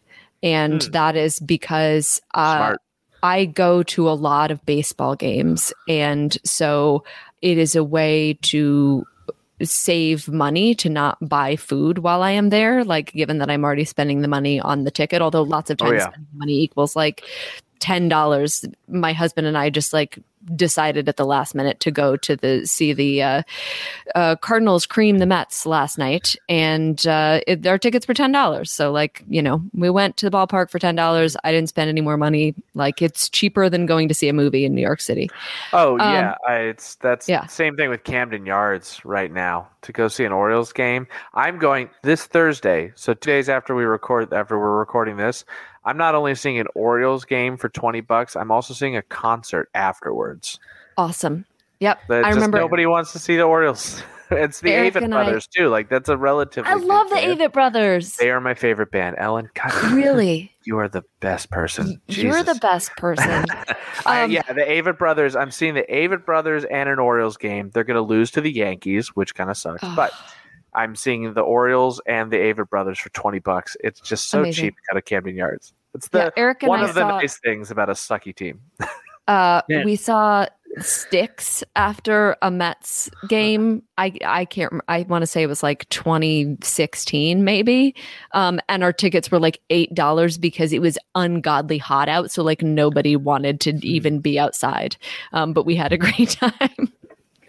Seeing Styx, like I never otherwise would have elected to see Styx. I Oh. would far rather go see the Avett Brothers. But yeah, I've seen Good. Styx. They're great. It's it's really funny because for most of my all of my adult life until now, and like for as long as I've been old enough to go to a baseball game myself, that is what the White Sox games were like. I am from grew up on the south side of Chicago, I've been a Sox fan my entire life. And Mm. like part of the reason I got so deep into this is because for like all of my formative teenage baseball watching years, like I live a 10 minute drive from the ballpark, it would cost like, you know, get a $7 upper deck ticket. They're not checking anything downstairs because they're first in 8,000 people in the ballpark. You go sit wherever. And this year, it's actually been really hilarious to see how like logistically unprepared the White Sox have been to be a good team with like packed crowds every night. Like the highway exits are like it's a parking lot for like four exits down, and the highway is a part is a, like at a standstill because they can't figure out their flow of traffic and stuff like that. So yeah, no, those are the kinds of things that like make baseball fans though. Those kinds of cheap Oh, yeah. experiences. Uh, for Oh, Oh, my yeah. god, I love it. I love it so much. Yes. Absolutely. God willing, the Phillies someday will be surprised at what it is like to be a good team. someday, perhaps. And the Orioles uh, too. stupid man. money. Yeah. Um, In- all right. I would like to. Exceedingly stupid. we're gonna pivot now to the more random section, as if this hasn't been Yeah, already. This has been really straightforward. The whole Yeah, it's been real. We've been Yeah. really on topic here so far. But first thing we want to ask this is the order of operations trifecta. We are going to ask you Oh, three this things. sounds challenging. It is not. I promise you, it is not. We're going to ask you three If things, it and we want to know the order in which you do those three things. First one, I would like to ask you when you get dressed, socks or pants first? Pants. Do people put socks on first? Thank you for saying that because, yeah, I know people are crazy for putting They- socks they on are. first, but They've been they on this do do it. podcast. They have. Though I will say their defense, um, I so I mentioned that I was with some friends earlier uh, tonight. Friends. I asked these uh, questions. I, I I mentioned, hey, I gotta leave. You know, I have a podcast I'm doing, and we, we got to talking about the podcast, and I mentioned that they were like, "What are some of the questions you asked?" And so I did this, the whole order of operations trifecta, and I mentioned the pants socks one, and one person uh, was like, "It depends on what I'm wearing," which is a frequent answer that we have gotten. It depends. Uh, she she mentioned, which is the answer we've gotten. If I'm wearing skinny jeans, I'm putting socks on first Mm. because it's hard to put socks on. Form-fitting after you put the- clothing. Right. Uh, yeah, it's not. It's not that hard. I don't know. Maybe my I'm jeans aren't with skinny you. enough. I'm, mean, the I'm with kids- you. The kids are saying that skinny jeans are out anyway. So I mean, maybe. It's- screw 'em. No, it's, Can the kids uh, call me before they make these decisions in the future? Yeah, Zach is one of the kids. He is a I'm ma- I'm sort of mad about it because you know what skinny jeans are comfortable. Like they're basically leggings made into jeans, and they look good on everybody. And now instead, it's just this whole like they didn't used no- to be. No, no, like your jeans have got to be like this particular kind of baggy that like only looks good on people whose legs are sticks. And I'm just like, oh, for- So, so yeah, just- when when they're stretchy like leggings, they're great. I don't know. Somebody I- I secretly would. made men's uh, jeans stretchy without telling anybody, and I love them. They're like jeggings now, and I I- love it. why would you ever go back to like I- not stretchy you know, jeans once right, you've had jeans? right. It's like I- we as as a communal like hive mind our society has reached a point of enlightenment in which jeans no longer have to not be stretchy like why would I, we I swear, I actually tried on like a couple weeks ago. I have never, until a couple weeks ago, I'd never worn skinny jeans or anything like in my life because it has just never been my style. But I tried on because I was I was at a friend's house, and my friend's girlfriend was like, "Yo, do you, tried on their clothes. Yeah, Uh, yes, like as as one does, Like you do. know. um, I, I've done that before, like in non non actually getting clothes context. But uh, anyway, this she says like my friend's girlfriend says, "Hey, we got these. You want these jeans? Like we got them for Sir Sam, but like they don't fit him. They're like too tight on him." And I'm like. All right, like I've never worn skinny jeans or anything in, or whatever, and I go and I change and I put them on, and I was like, "Yo, like this is like I fucks with this. This is comfy. Like I'm not used to the I'm not used to it being like so just tight. And I'm like, oh, this kind of this, this feels good. Any anyway, when they're um, stretchy. yeah, I might I might start putting socks on first, is what I'm saying. Um, in, Zach, in the future. I don't know the way my style is going, I, but I mean i don't know i feel like you're still pulling the pant leg over the sock so all that's happening is that the like well, but then you sometimes if you put the pants on first, you'll have to like stretch the the bottom of the pant leg like all the way up, and sometimes if it's in really order to get this well be- then you just Yeah. yeah i mean i i And guess stop so wearing socks. Uh, or like answer. wear socks that aren't so tall. Do you know what I mean? Wear socks That that, come to your Wear ankle. ankle socks. Yeah, Uh, I mean, yes. there are many different variations of socks and ways to put them on, I suppose. But um, one thing I there think I should not be a lot of. Oh, I'm sorry. Go ahead.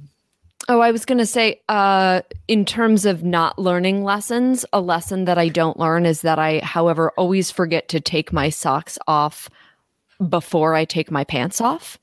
So I'm Oh, always Ah, getting yes, my yes, pants like tangled in the sock in an Mhm. effort to get the pant off. But like sometimes that's because I'm just changing from one pair of pants to another pair of pants, but I want to continue to wear socks because Right. my feet are ravaged by ballet. And so it is uncomfortable to be barefoot. Yeah, I get that.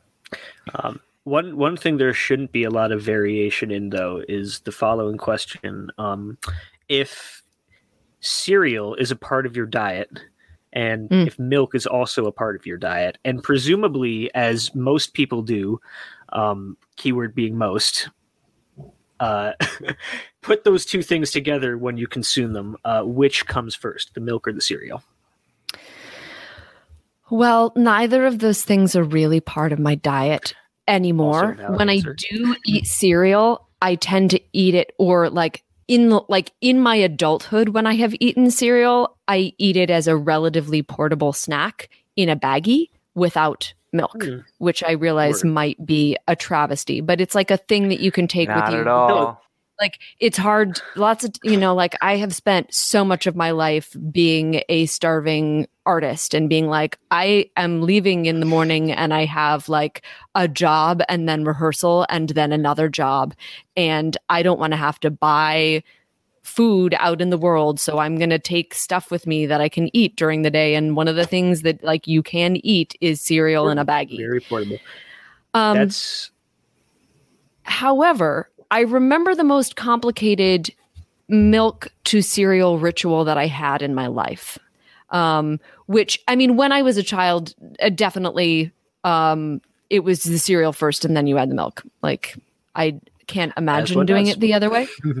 Um, Right. except except when I was at Oxford, I had this cereal Humble that I was brag. Uh it- it's it's an English cereal. Like I mean, I don't know what to tell you. Um, kidding. Kidding. I had this cereal that I was obsessed with called Crunchy Nut, and I was originally uh, attracted to it because the advertising slogan. This would only work in England, by the way, and like on people like me. The advertising slogan is "It's ludicrously delicious." And I was like, "Haha, we'll see about that cereal. And then I tried it and I was like, oh, this is the best thing I've ever had. is like- This is ludicrously ludicrously delicious. it is ludicrously delicious. It's like a hazelnut cereal, but it is Ooh, definitely sounds good. Far better with milk. However, the little flakes of crunchy nut are best when they are like have like just been kissed by the milk and not sitting and becoming soggy in the milk for a long time. So what I would do is pour some cereal and then I would pour just a little bit of milk into one side of the bowl and I would tilt the bowl so that it would not touch all of the cereal and I would just eat the cereal that the milk had touched. And then I would add a little bit more milk and just eat the cereal that the milk had touched. But even in that case, No, like, great. I it was it was weird in particular in order to get like the very best experience out of the crunchy nut, but I still had the cereal in there first and then It's out of the the Now, it, people first uh, milk for or it's the first milk first we've had in a while. Or Okay, no, but that you- was also that was an ex- both of those things, the dry cereal and the milk thirst, are like exceedingly Yeah. valid reasons to do that. Like you know, Yep. you knew what you wanted out of the milk first type thing. So I'm, I'm I didn't say milk that. first. And- I said No, cereal you're right. first. You did. You did. and I then a realized little bit of I said milk. that. And then Yeah. a little but I bit guess, of milk. but then if you're, then, yeah. mm, I guess if you're, you know, you're right. It's you're con- right. But it, yeah, it's continuous milk, I guess.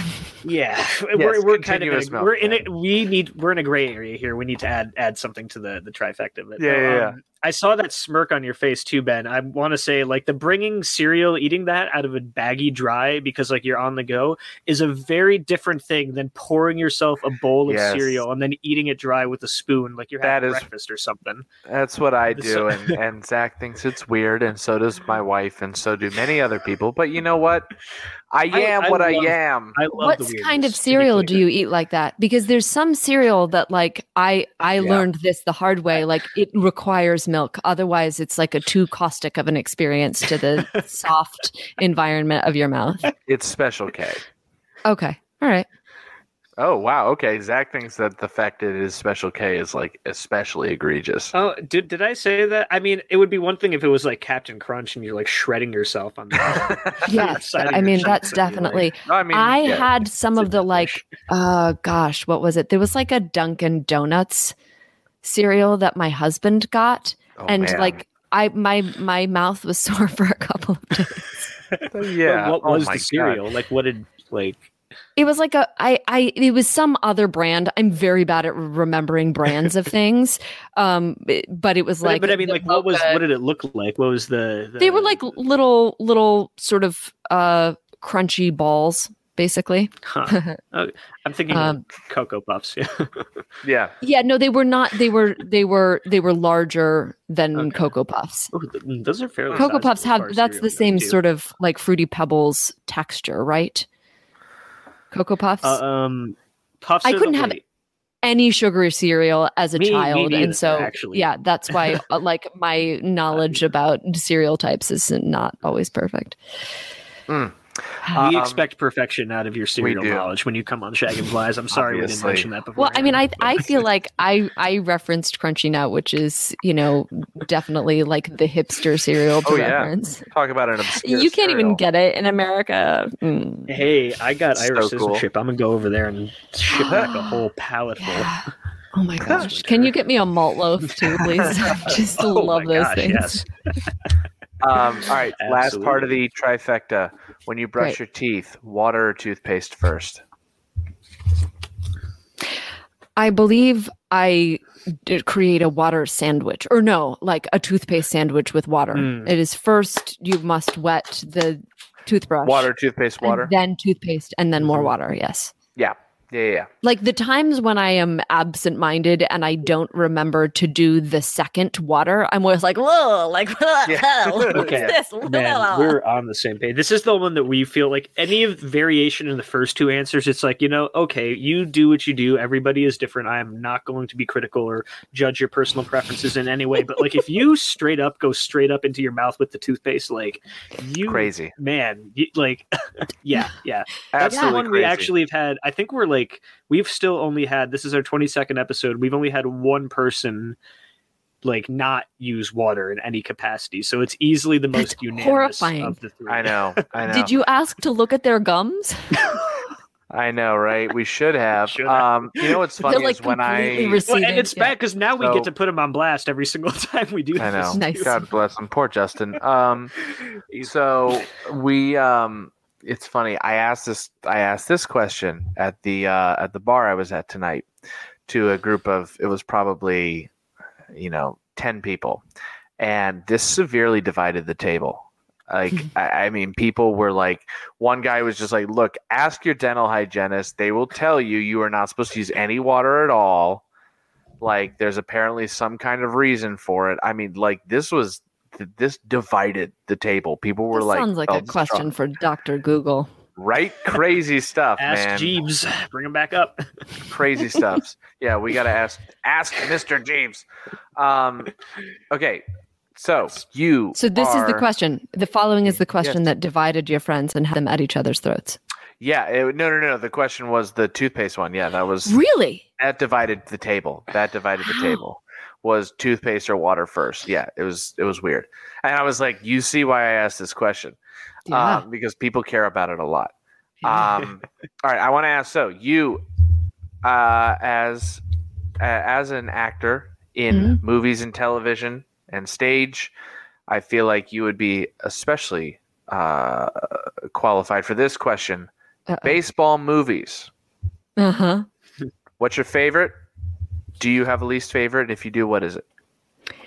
Are you aware that my husband and I have a podcast in which we grade baseball Oh, movies on the 20 to 80 scouting scale Yeah. used for baseball prospects? Okay, yes. Um, are you are you aware? Are you That's aware that uh, I wrote an article, an entire article on the 15 best baseball movies of all time, and uh, three that I really don't like? and you have not invited me on your podcast, I'm putting you on blast right now, Ellen. No, I'm just kidding. Oh, look, look, right now, I'm here is an Don't invitation to be on our podcast as soon as we can figure out how to do it. Um, the only time that we've had a guest, because we just record like both of our mics plugged into Eric's computer. Yeah, I am yeah. the least technologically inclined person born in the 1980s, is the like moniker that I've given myself. And uh, so Eric has to deal with all of that stuff. And we we have tried on a number of occasions just to like have me record in our because you know we live in New York so we have two rooms in our apartment in the like two different rooms and we haven't been able to get it to work. I am on many podcasts. It's clear that like we should be able to get it to work. We just haven't been able to get it to work yet. It is. So- it is all good. But no, I. The I only time we had a guest it was cuz somebody came to our house. Yeah, I will talk your ear off about them. But I want to hear your favorite baseball movie, and if you have a least favorite, what is it? Great. Um, I don't know that I like similar to baseball players. I don't. It's hard to choose one. Or one I- of your favorites. It doesn't have to be the favorite, but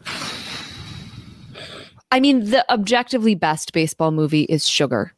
Um, love this answer. I don't know that it is my favorite Mm. because I don't think that it is. I think it's really an immigrant story and not a baseball story.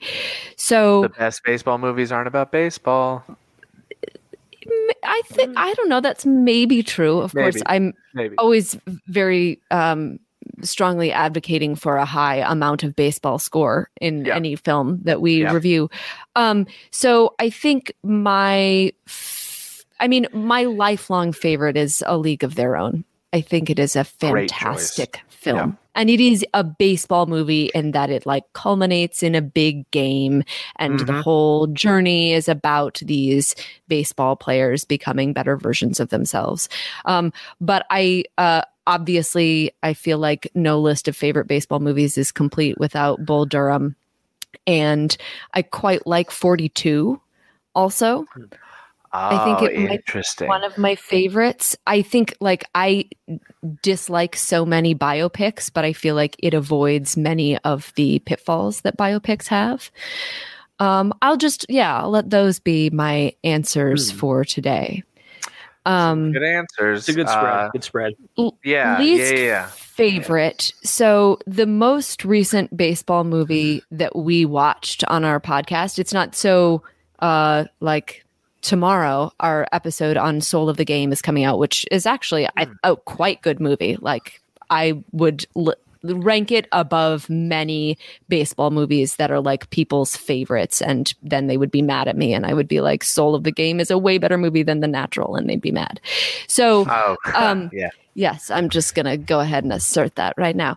Um, but uh, we just watched Summer Catch. Hmm, I don't know that one. I don't know that is my least favorite because I think my least favorite baseball movie of all time is The Benchwarmers. But I will say I Oh. was in complete misery watching Summer Catch. Like the notes that I took were notes like I want to murder suicide this movie. Oh my god. I I won't go into the rant on it, but have you seen Trouble with the Curve?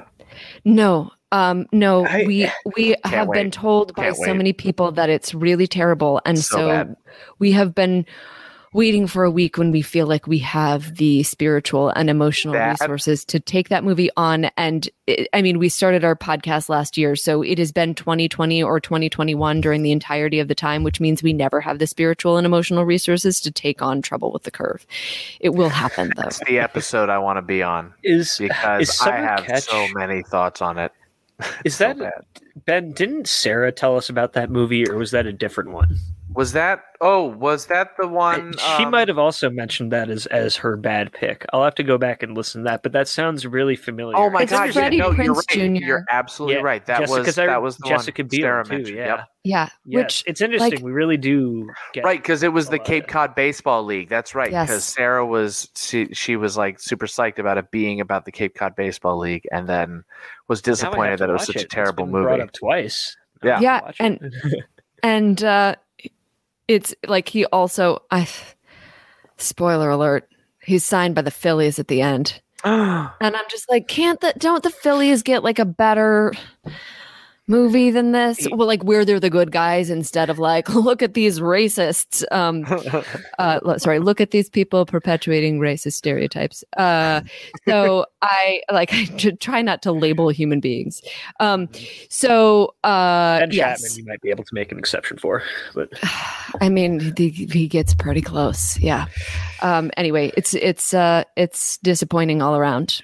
Um, and like the thing is, when we do our podcast, we have to watch the movie twice. You know, so like having Oh, seen wow. it once already, being like, oh god, now I got it. Like it took me, I'm not kidding, an entire day to make it through the movie c- Oh, the second time because I kept on being like, yeah. I'm just I'm gonna get up. I'm gonna like go outside for a second. I'm gonna take a walk. I'm gonna take out the dog. I'm gonna write for a minute. Like oh, So, like uh, what- maybe I need to vacuum. Like I just I did not. So is that watch like a it. concentration thing? Like you just don't want to watch it, or it's like it makes you cringe, or like what's, It it like it it. I mean, it made me miserable. I it just made me miserable. yeah, valid. Yeah, made me Um, want to just get out of my skin. Yep. It made me want to not be around anymore. I've heard I I've heard I've heard I- bad I- things. Yeah. That's what I. I mean, that's what I get. What watching like uh, what do you call it? It's like secondhand embarrassment. I get really horrible secondhand embarrassment from like from movies and TV. Where I'm like I just can't watch this person doing. So it's, Like- that's not not the same thing as like bad movies or bad acting. But I You're like, I- God, someone some- greenlit this and made this. yeah, But, uh, yeah, okay. yep. So Yeah. uh, our next. I mean, the question- Benchwarmers is the worst because they posit that you can play baseball with three people, which just like right off the bat, I was like, I can't, I can't, I can't take this. And Yeah. also, like, it's it's a actually m- sort of mean spirited movie. Like, it's supposed to be about getting back at the bullies, but it's a bunch of like adults getting back at like bullying the bullies. Like, how does that Yeah. help the world progress? Actually, It's- not at all. it's definitely one of those movies where it's like when I was, I think it came out, I must have been like maybe 11 or so when it came. I was like right in the demographic when it came out, like 2006, 2007, something like that. It's definitely one of those movies where, like, as a kid, you think it's the funniest thing in the world, and then you look back and it's like, maybe not actually. There Just was a good oh. joke in it though. There were some moments that like genuinely made me laugh, which is something that I cannot say for Ed, for example. Jon Heder's hilarious, I think. Ah, is uh, I don't don't know know, in that movie his character in that movie. he's- I think he's a great actor. Um, but yeah, in that movie, I was like his character, what is going on? But yeah, there were a couple of jokes that made me laugh in that movie. Sometimes that's Yeah. the best I can say. In fact, I Um, named a anyways. number for both. No, no, no, no. That's great. Anyways, It's the Elena uh, way. no, no, no. It's perfect. Oh, Zach, did we lose you again? I, Nope, know, I you're was just back. making sure that I wasn't like cutting out. or No, you're like good. that. You're good. Um, Um, yeah, we want to move forward for the next go question. on to yeah, which Jack, is go ahead. um, yeah, one of one of our favorites, and Mhm. it's quite simple. Uh, have Yeah. you ever seen a ghost or something that makes you go hmm, or that you could not explain, or a UFO or something not of our terrestrial selves, as we might say? Something weird. Oh, friends. Um, I I have seen a couple of ghosts in my life. Hit me with every detail of that Um, story.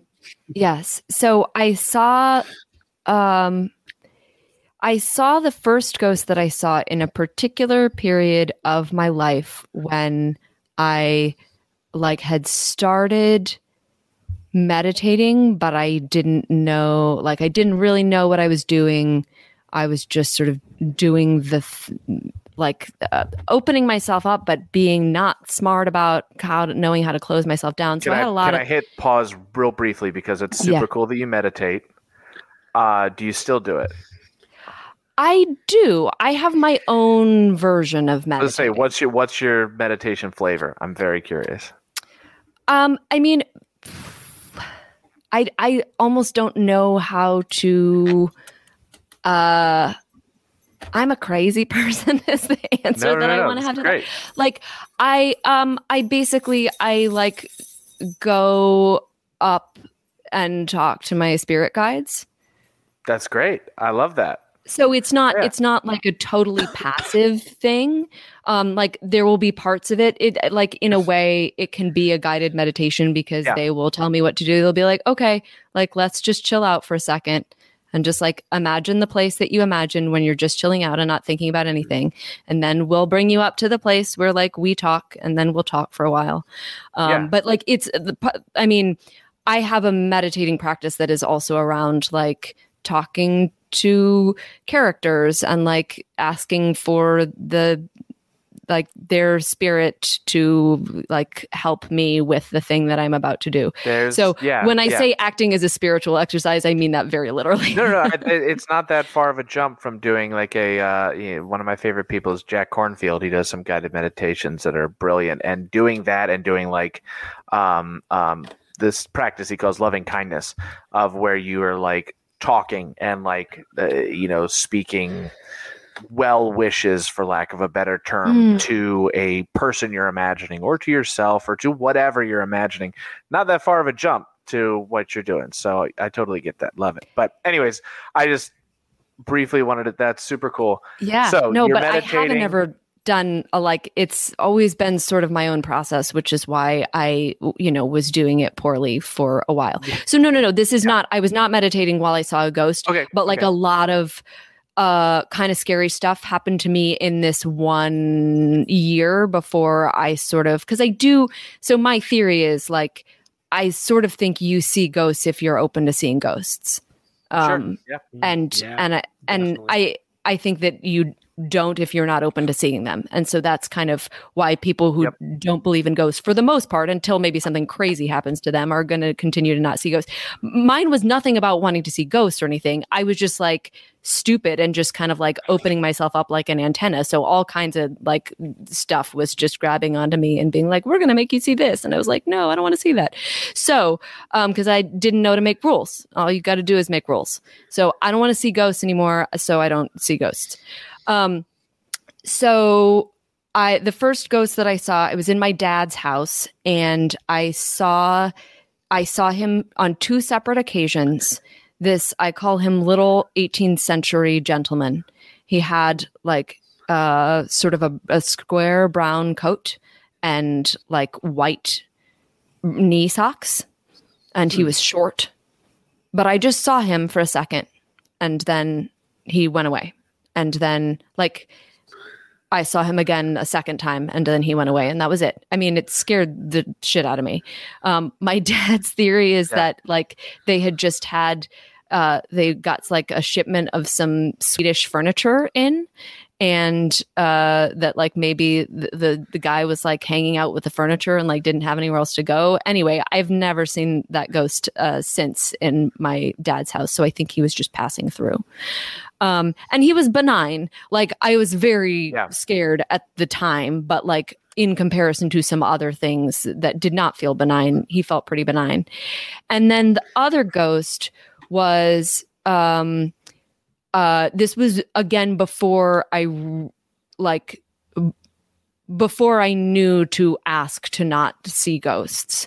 Um I was in I was staying in this playwright friend's house in Dorchester, Massachusetts. And uh he had like told me the key is under the rock. They were all out on the Cape making theater for the summer, but I was going to stay there while I was doing a play. And so nobody was in the house. But I opened the door the way that like when you go into a house that you've never been in before and there's not somebody with you, you're kind of just like feeling out the house a little bit. This is like also, you know, a mid 19th century like Massachusetts Dorchester mansion as you might these expect. old new england houses We've man old New England is not the first time this is And I was just like, time. oh there's somebody here like i can i just can tell that there's somebody here in the house. I don't know how i know it. I think it was because if i'd walked in there with somebody else like carrying my suitcases being like blah blah blah, blah i probably wouldn't have noticed it because i was by myself scoping out the house. So i go through the house expecting to find a live person and do not find a live person and you know his little nice note on the kitchen table is like take either of the bedrooms on the in the very top floor of the house. So i go to those two rooms and one of the rooms i was like mm, not this room. Just not this room. And so i went to the i went i chose the other one. And the main way that the ghost manifested is that she would clo- open and close doors on floors that I was not on. And I was alone in this house, but like I'd be on the top floor and I would hear the doors like below me open and close or I'd be in the bathroom on the second floor and I would hear like the basement door open and close. And so I was like, okay, there's a ghost here, obviously. Um, and I have a feeling that like the ghost's main place is that room that I was just like, oh, not this room. I mean, I think it also had like clown wallpaper or something. Maybe that's in my memory. Oh my god. Um, but uh, I definitely like in the daytime I could kind of handle it, and at night the like the opening and closing of doors really sort of freaked me out. So I Yeah. would close my own door in my little room and just like with my mind just be like this is my space. Like in this room is my space. And uh maybe like the second or third night that i was there i heard like like uh it wasn't like knocking. It was just like a sort of a blank like blam against the door. Like it was just like a force hitting the door. Uh-huh. and uh i woke up and i to me this is like somehow the scariest part of it i looked at the clock and it was like i think my husband is coming home by the way like my dog is excited All um, All good. so sorry about the sounds for a second You're fine. so- You're fine. I uh, looked at the clock and it was exactly three o'clock. And then I looked at the door and the door opened partway and then all the way. And then I saw the ghost coming in. Like I could just, I couldn't see her as well as I could see the little uh, uh, 18th century gentleman. I, but I could sort of see like her outline of her big sort of mm, like mid 19th century skirt against the wallpaper and i was just like oh god oh god no don't don't don't come over here please don't come over here please just don't come over here and i uh went to sleep and i had a dream about a cat demon with the face of a person trying to get into the house and God. I went to rehearsal that day and oh, oh, and in the dream, uh, my friend Larry Cohen, who has since passed, I miss you, Larry. In the dream, he was playing like a Friar Lawrence type. And he was like, You just have to. Uh, I'm trying to remember exactly what he said, but he said something like, You just have to let the cat know what the rules are. And so I went to rehearsal that day and I t- told Larry, who is friends with the playwright who owned this house, I told Larry about the dream. And he said, Oh, is this, this is probably about the ghost that lives in that house. And I was like, Oh, Oh, man. Yes. Thank You you. could have told me that way. Oh man. Yeah, right. You could have told me about that. Um, and he was like, he was like, yeah, yeah, yeah. You just need to like talk to the ghost and tell the ghost what the rules are. Um, oh so my God. I went home and I went into the like clown wallpaper room and I said to the ghost, I was like, okay, I get it. Like, uh, I, y- you know that I know that you're here and that's exciting to you. Um, but I am too scared when you do things to me at night when it is dark out. I'm sorry. I'm just like not strong enough. But uh, you can do whatever you want during the day where I just feel like a little bit more grounded and secure. And she never bothered me again at night, but she would during the day. She would like open and close doors and stuff like that. So that's my second That's story. crazy. So, do you think there was anything to like the cat demon thing in the dream, or was that just like a placeholder to let you? know I think it was just a placeholder. There was independently, I am very allergic to cats, and there was independently a cat that sometimes one of the owners of the house would let into the house and feed. Um, the so there was this cat, like there was a neighbor's cat that kept on trying to get into the house, but I was like, like cat, no, I don't want you to get into the house. Like I you make me sneeze and you're not my responsibility and I'm not going to like buy cat food for the neighbor's cat. So I think that that's where the cat element came from and like my brain did a mishmash, but yes. That's wild, man. That's Yeah. oh my god. That's see, I love I That love these best ghost one so stories. That's- that That's was one of the best. Yeah, you or DJ Sorry, Uh, DJ. DJ yeah. Short. DJ was definitely. DJ had an Oh, incredible I'm gonna have to go back too. and listen to it. Oh yeah, you should. DJ's uh, ghost story was wild. It was That- like It was similar to your 18th century gentleman type thing. Yeah. Um, it was just like, hey, there's a guy here, and we see him, and So- uh, yeah, that's it. yeah, pretty It's- pretty straightforward. But um, It's But actually- for oh, She was also a nice ghost. Like by the end of my time there, I came to feel like she was sort of just like, oh yeah, like the ghost, sort of the way that Larry said. But like when I was initially all by myself in this big, like you know, old Yeah. Massachusetts house, I was terrified. you weren't Uh. quite sure whether it was benevolent or malevolent. You just had a funny Yeah, feeling yeah. about it. Yeah. Yeah. Um, so I do want to ask you one more thing before we keep moving on to the even more Great. random stuff. Uh, and it is if you could have a superpower, any kind, Mm. your choice, what would it be? Well, I don't know if this is a superpower. So I have, uh, predictably, I have two answers to this. The first answer is that if it could be anything, I would love to just be able to like load in information matrix style Oh yeah, or abilities. for Do you know what I mean? Just be like, Yeah, like I can speak Mandarin and Yeah. you know, like Just do ballroom dance. I mean, and martial arts would be super cool too. I don't even need to be able to like float or something like that. Yeah, that would be absolutely the first thing that I would choose. Um, and then if it were an actual superpower, I feel like teleportation. Um, provided that I could specify that, like, I can take a suitcase with me. You know what I mean? Like something I can you carry. can you can carry Right. an object. We Yeah, kinda can also carry an yeah. object. a little bit if you can't take anything with you. Yeah. Well, it's Yeah. like in the in the the sense like Nightcrawler and the X Men can teleport, but he can teleport whoever he's touching. Mm, So, like if you're holding a suitcase and you could teleport with the suitcase, yeah, that Yeah. would be sweet. That's a good one. because I feel like it would it would just be super useful. Do you know Yeah. what I mean? It's like, and I think functional, yeah. also, le- yeah, like in terms of uh, just cutting down on my commute time. yeah, You know, like I you it, could yeah. use it every single day, and you would just end up having so much more time in your life.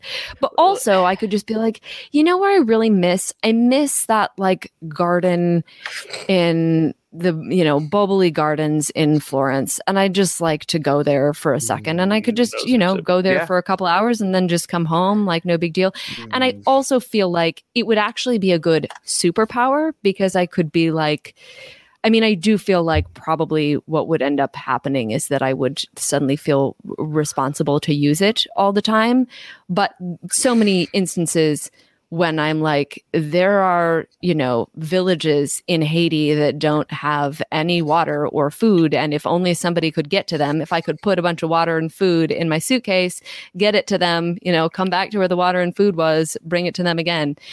Um, you know, it would be an actually good superpower. yeah, yeah, for real. That's great. sometimes I mean, you ever you ever go to bed and just rem- realize you forgot something somewhere?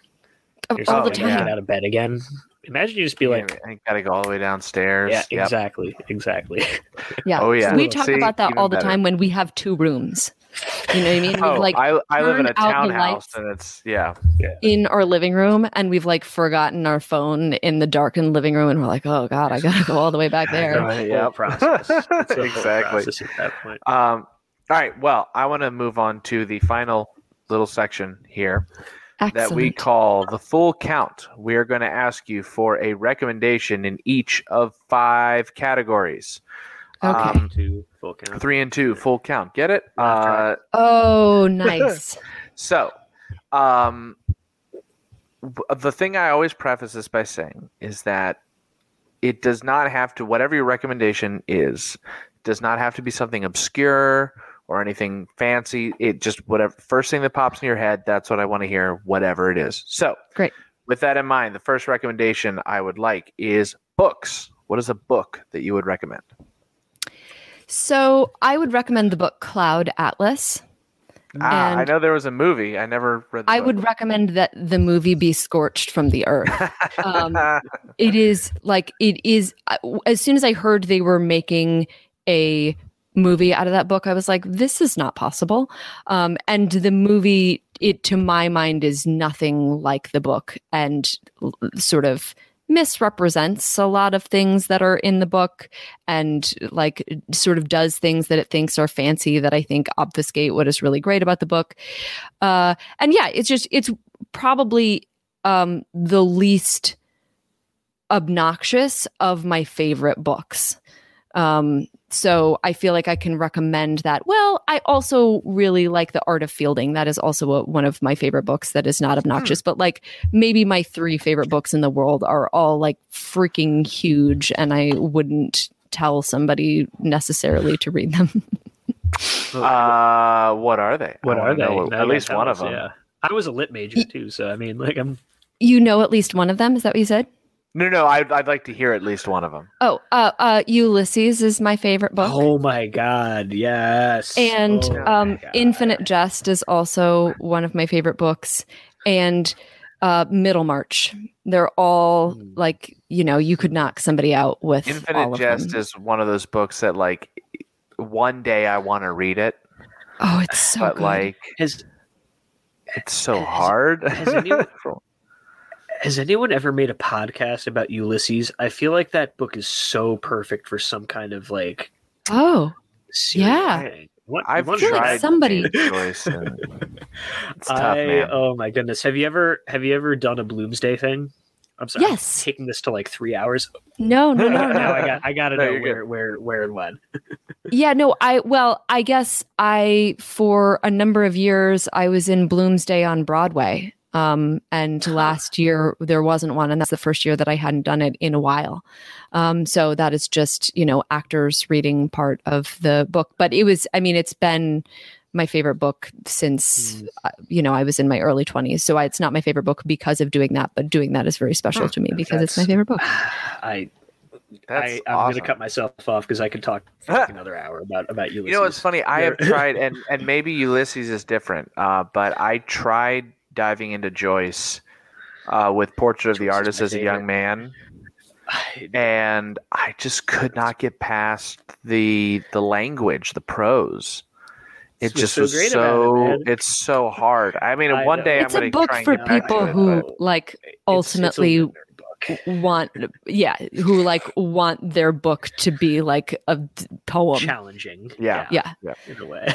um so Yeah, like i, I get get that. that. that's why i'm not recommending ulysses that's why i'm recommending cloud atlas because i think like it is probably also a lit nerd book but it is i think more accessible and if uh, anybody who's listening to this podcast and reads cloud atlas if you're sort of struggling with the very first section um just like press ahead that's all i'm going to say because i don't want to ruin Yep. anything else That's what I tell people about Lord of the Rings too. and Fellowship. it, yes you got to you yeah. got to push through. you got to like, push 100 through Tom. Bombadil and like Yeah, it'll be okay.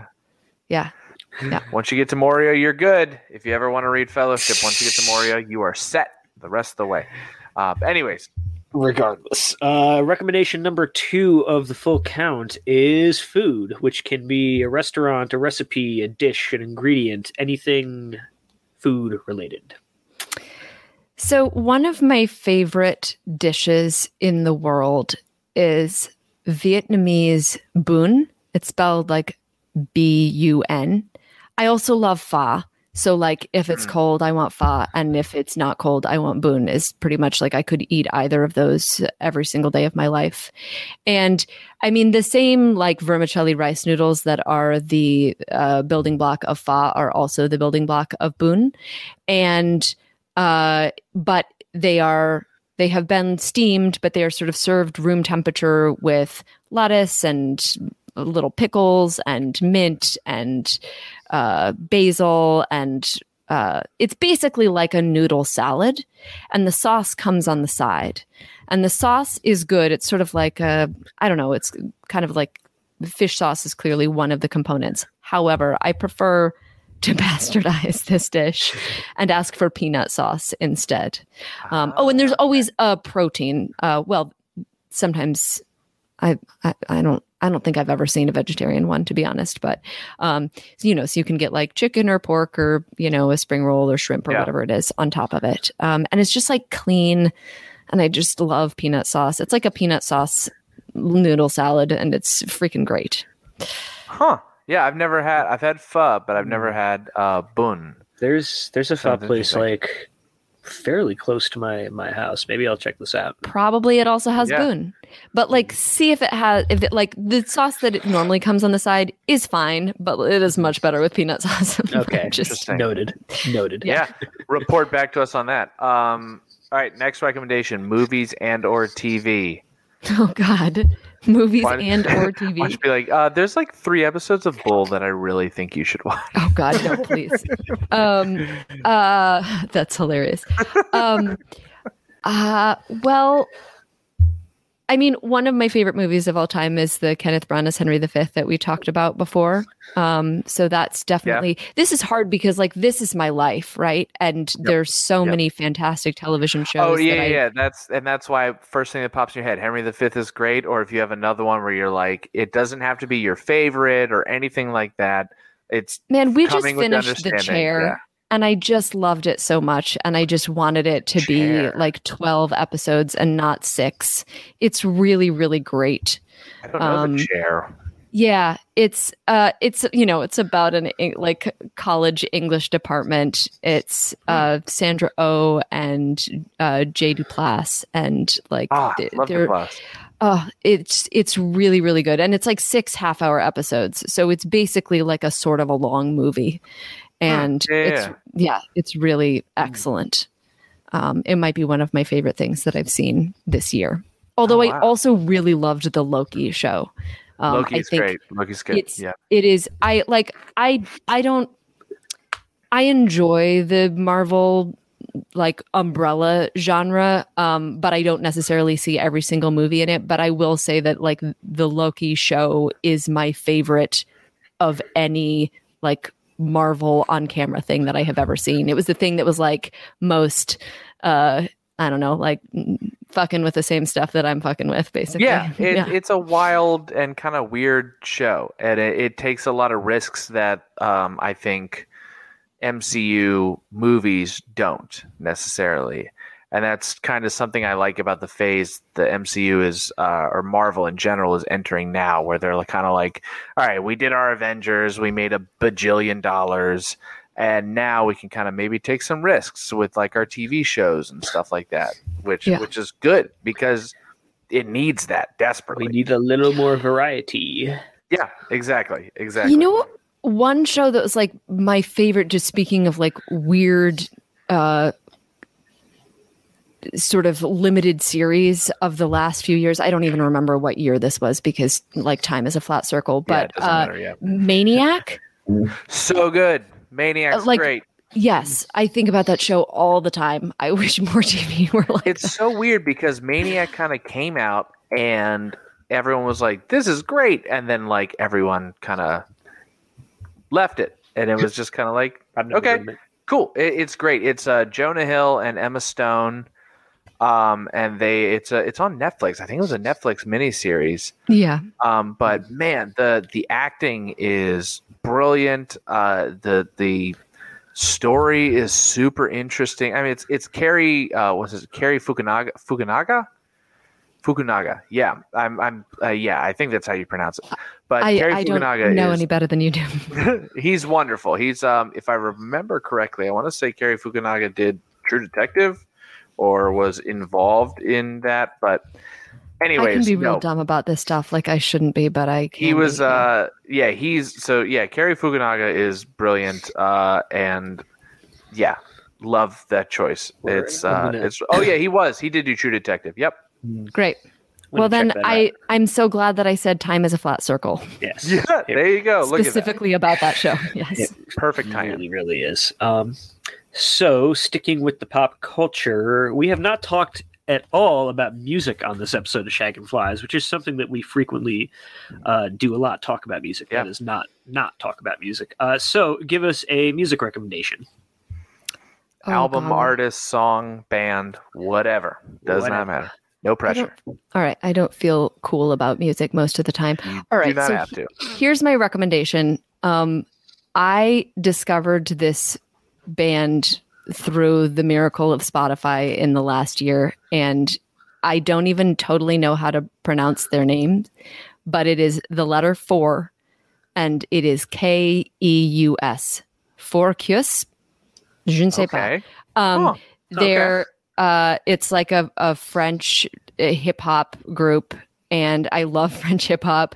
And they use a lot of sort of like Afro pop songs. So my favorite song that like this is the song that got me through some like dark days in the past uh, pandemic um, is called Mignon Garçon, and it is Hmm. just uh, t- completely delightful. And I like a lot of their music, um, but I like it best when it's sort of like has those Afropop elements to it, um, because I think that that's just I don't know if it's because like my dad is a folklorist and I grew up Yeah, like, yeah, listening to a lot of world music and stuff like that. That I really love it when pop incorporates sort of world music elements. That's super cool. Yeah, I've never heard of them, but I'll have to check them out. I love that's it. why like Paul Simon is you know just one of my favorites. So Oh, yeah. Yeah. I mean, Graceland. yeah, you're- if but you know. about- yeah. Like Rhythm of the Saints, there have been periods in my life where I've been like, if I could have three Desert Island discs, I would take Graceland and Rhythm of the Saints and like something else because I think it's Rhythm of the like, Saints is great. just as good and that isn't quite as known by people. yeah, it doesn't get the uh, later era Paul Simon is still like quite good. It does not get the appreciation appreciation it deserves. But anyways, the final recommendation to wrap all this up. This category is miscellaneous. Anything from your life. This can be a practice, a gadget, a person, a place, a thing, it just literally anything from your life that you would recommend to somebody else. And again, it does not have to be clever or anything like that. The first thing that pops in your head, that is what I want to hear. I recommend my husband Eric Gilby because he's great. I will. I'll check them out. Uh, I'll Yeah. put that right Um, in the notes. I think uh, uh, well, it's hard because I feel like a very closely held tenet for me is like never tell other people how to live their lives. Um, but I think something, and maybe this kind of goes back to some of the earlier stuff that we were talking about, is something that's very helpful for me is recognizing that what we do as humans is create narrative. Like, narrative is the natural byproduct of our lives to the point that, I like, I think we are here as human beings in order to create connections with other people and in order to create stories. We are all always creating stories. And so, something that is helpful for me is realizing I'm creating a story, looking at the story, looking at the facts, and then thinking, is this story useful to me? And like, given the facts that are here, could I maybe tell a different story that would be more useful to me? Given that I'm probably going to be telling a story of one kind or another. Um, I fail at this all the time, but that is something that I try to do. That's fantastic. Hey, I that's love that. wonderful. That's a and great I cannot I cannot think of a better way to cap off this podcast. Um, Very philosophical. and and so to do that to conclude everything, Ellen, I want to thank you so so much for being here on the podcast. This is has been wonderful. It has been an absolute joy to talk to you. Um, and yeah, yeah. Just well, I hope you. I'm your new best friend. Absolutely. Are you really what I kidding me? Are you kidding me? Absolutely. This has been this has been one of my favorite episodes to do. Yes. You one don't of my have to favorite say that. conversations. No, no, no. I'm I'm dead serious. I was hoping I would break the record, but it's okay that I didn't. No, no, no, no. It's uh, it's it's. Look, all, is all due could respect to like long. past guests, we could. If we get past two hours, it generally means we're yeah, absolutely. I, it, yeah, it's yeah. This has been wonderful. So, anyways, just also, yeah, yeah, just just like with the intro, that thing's always coming.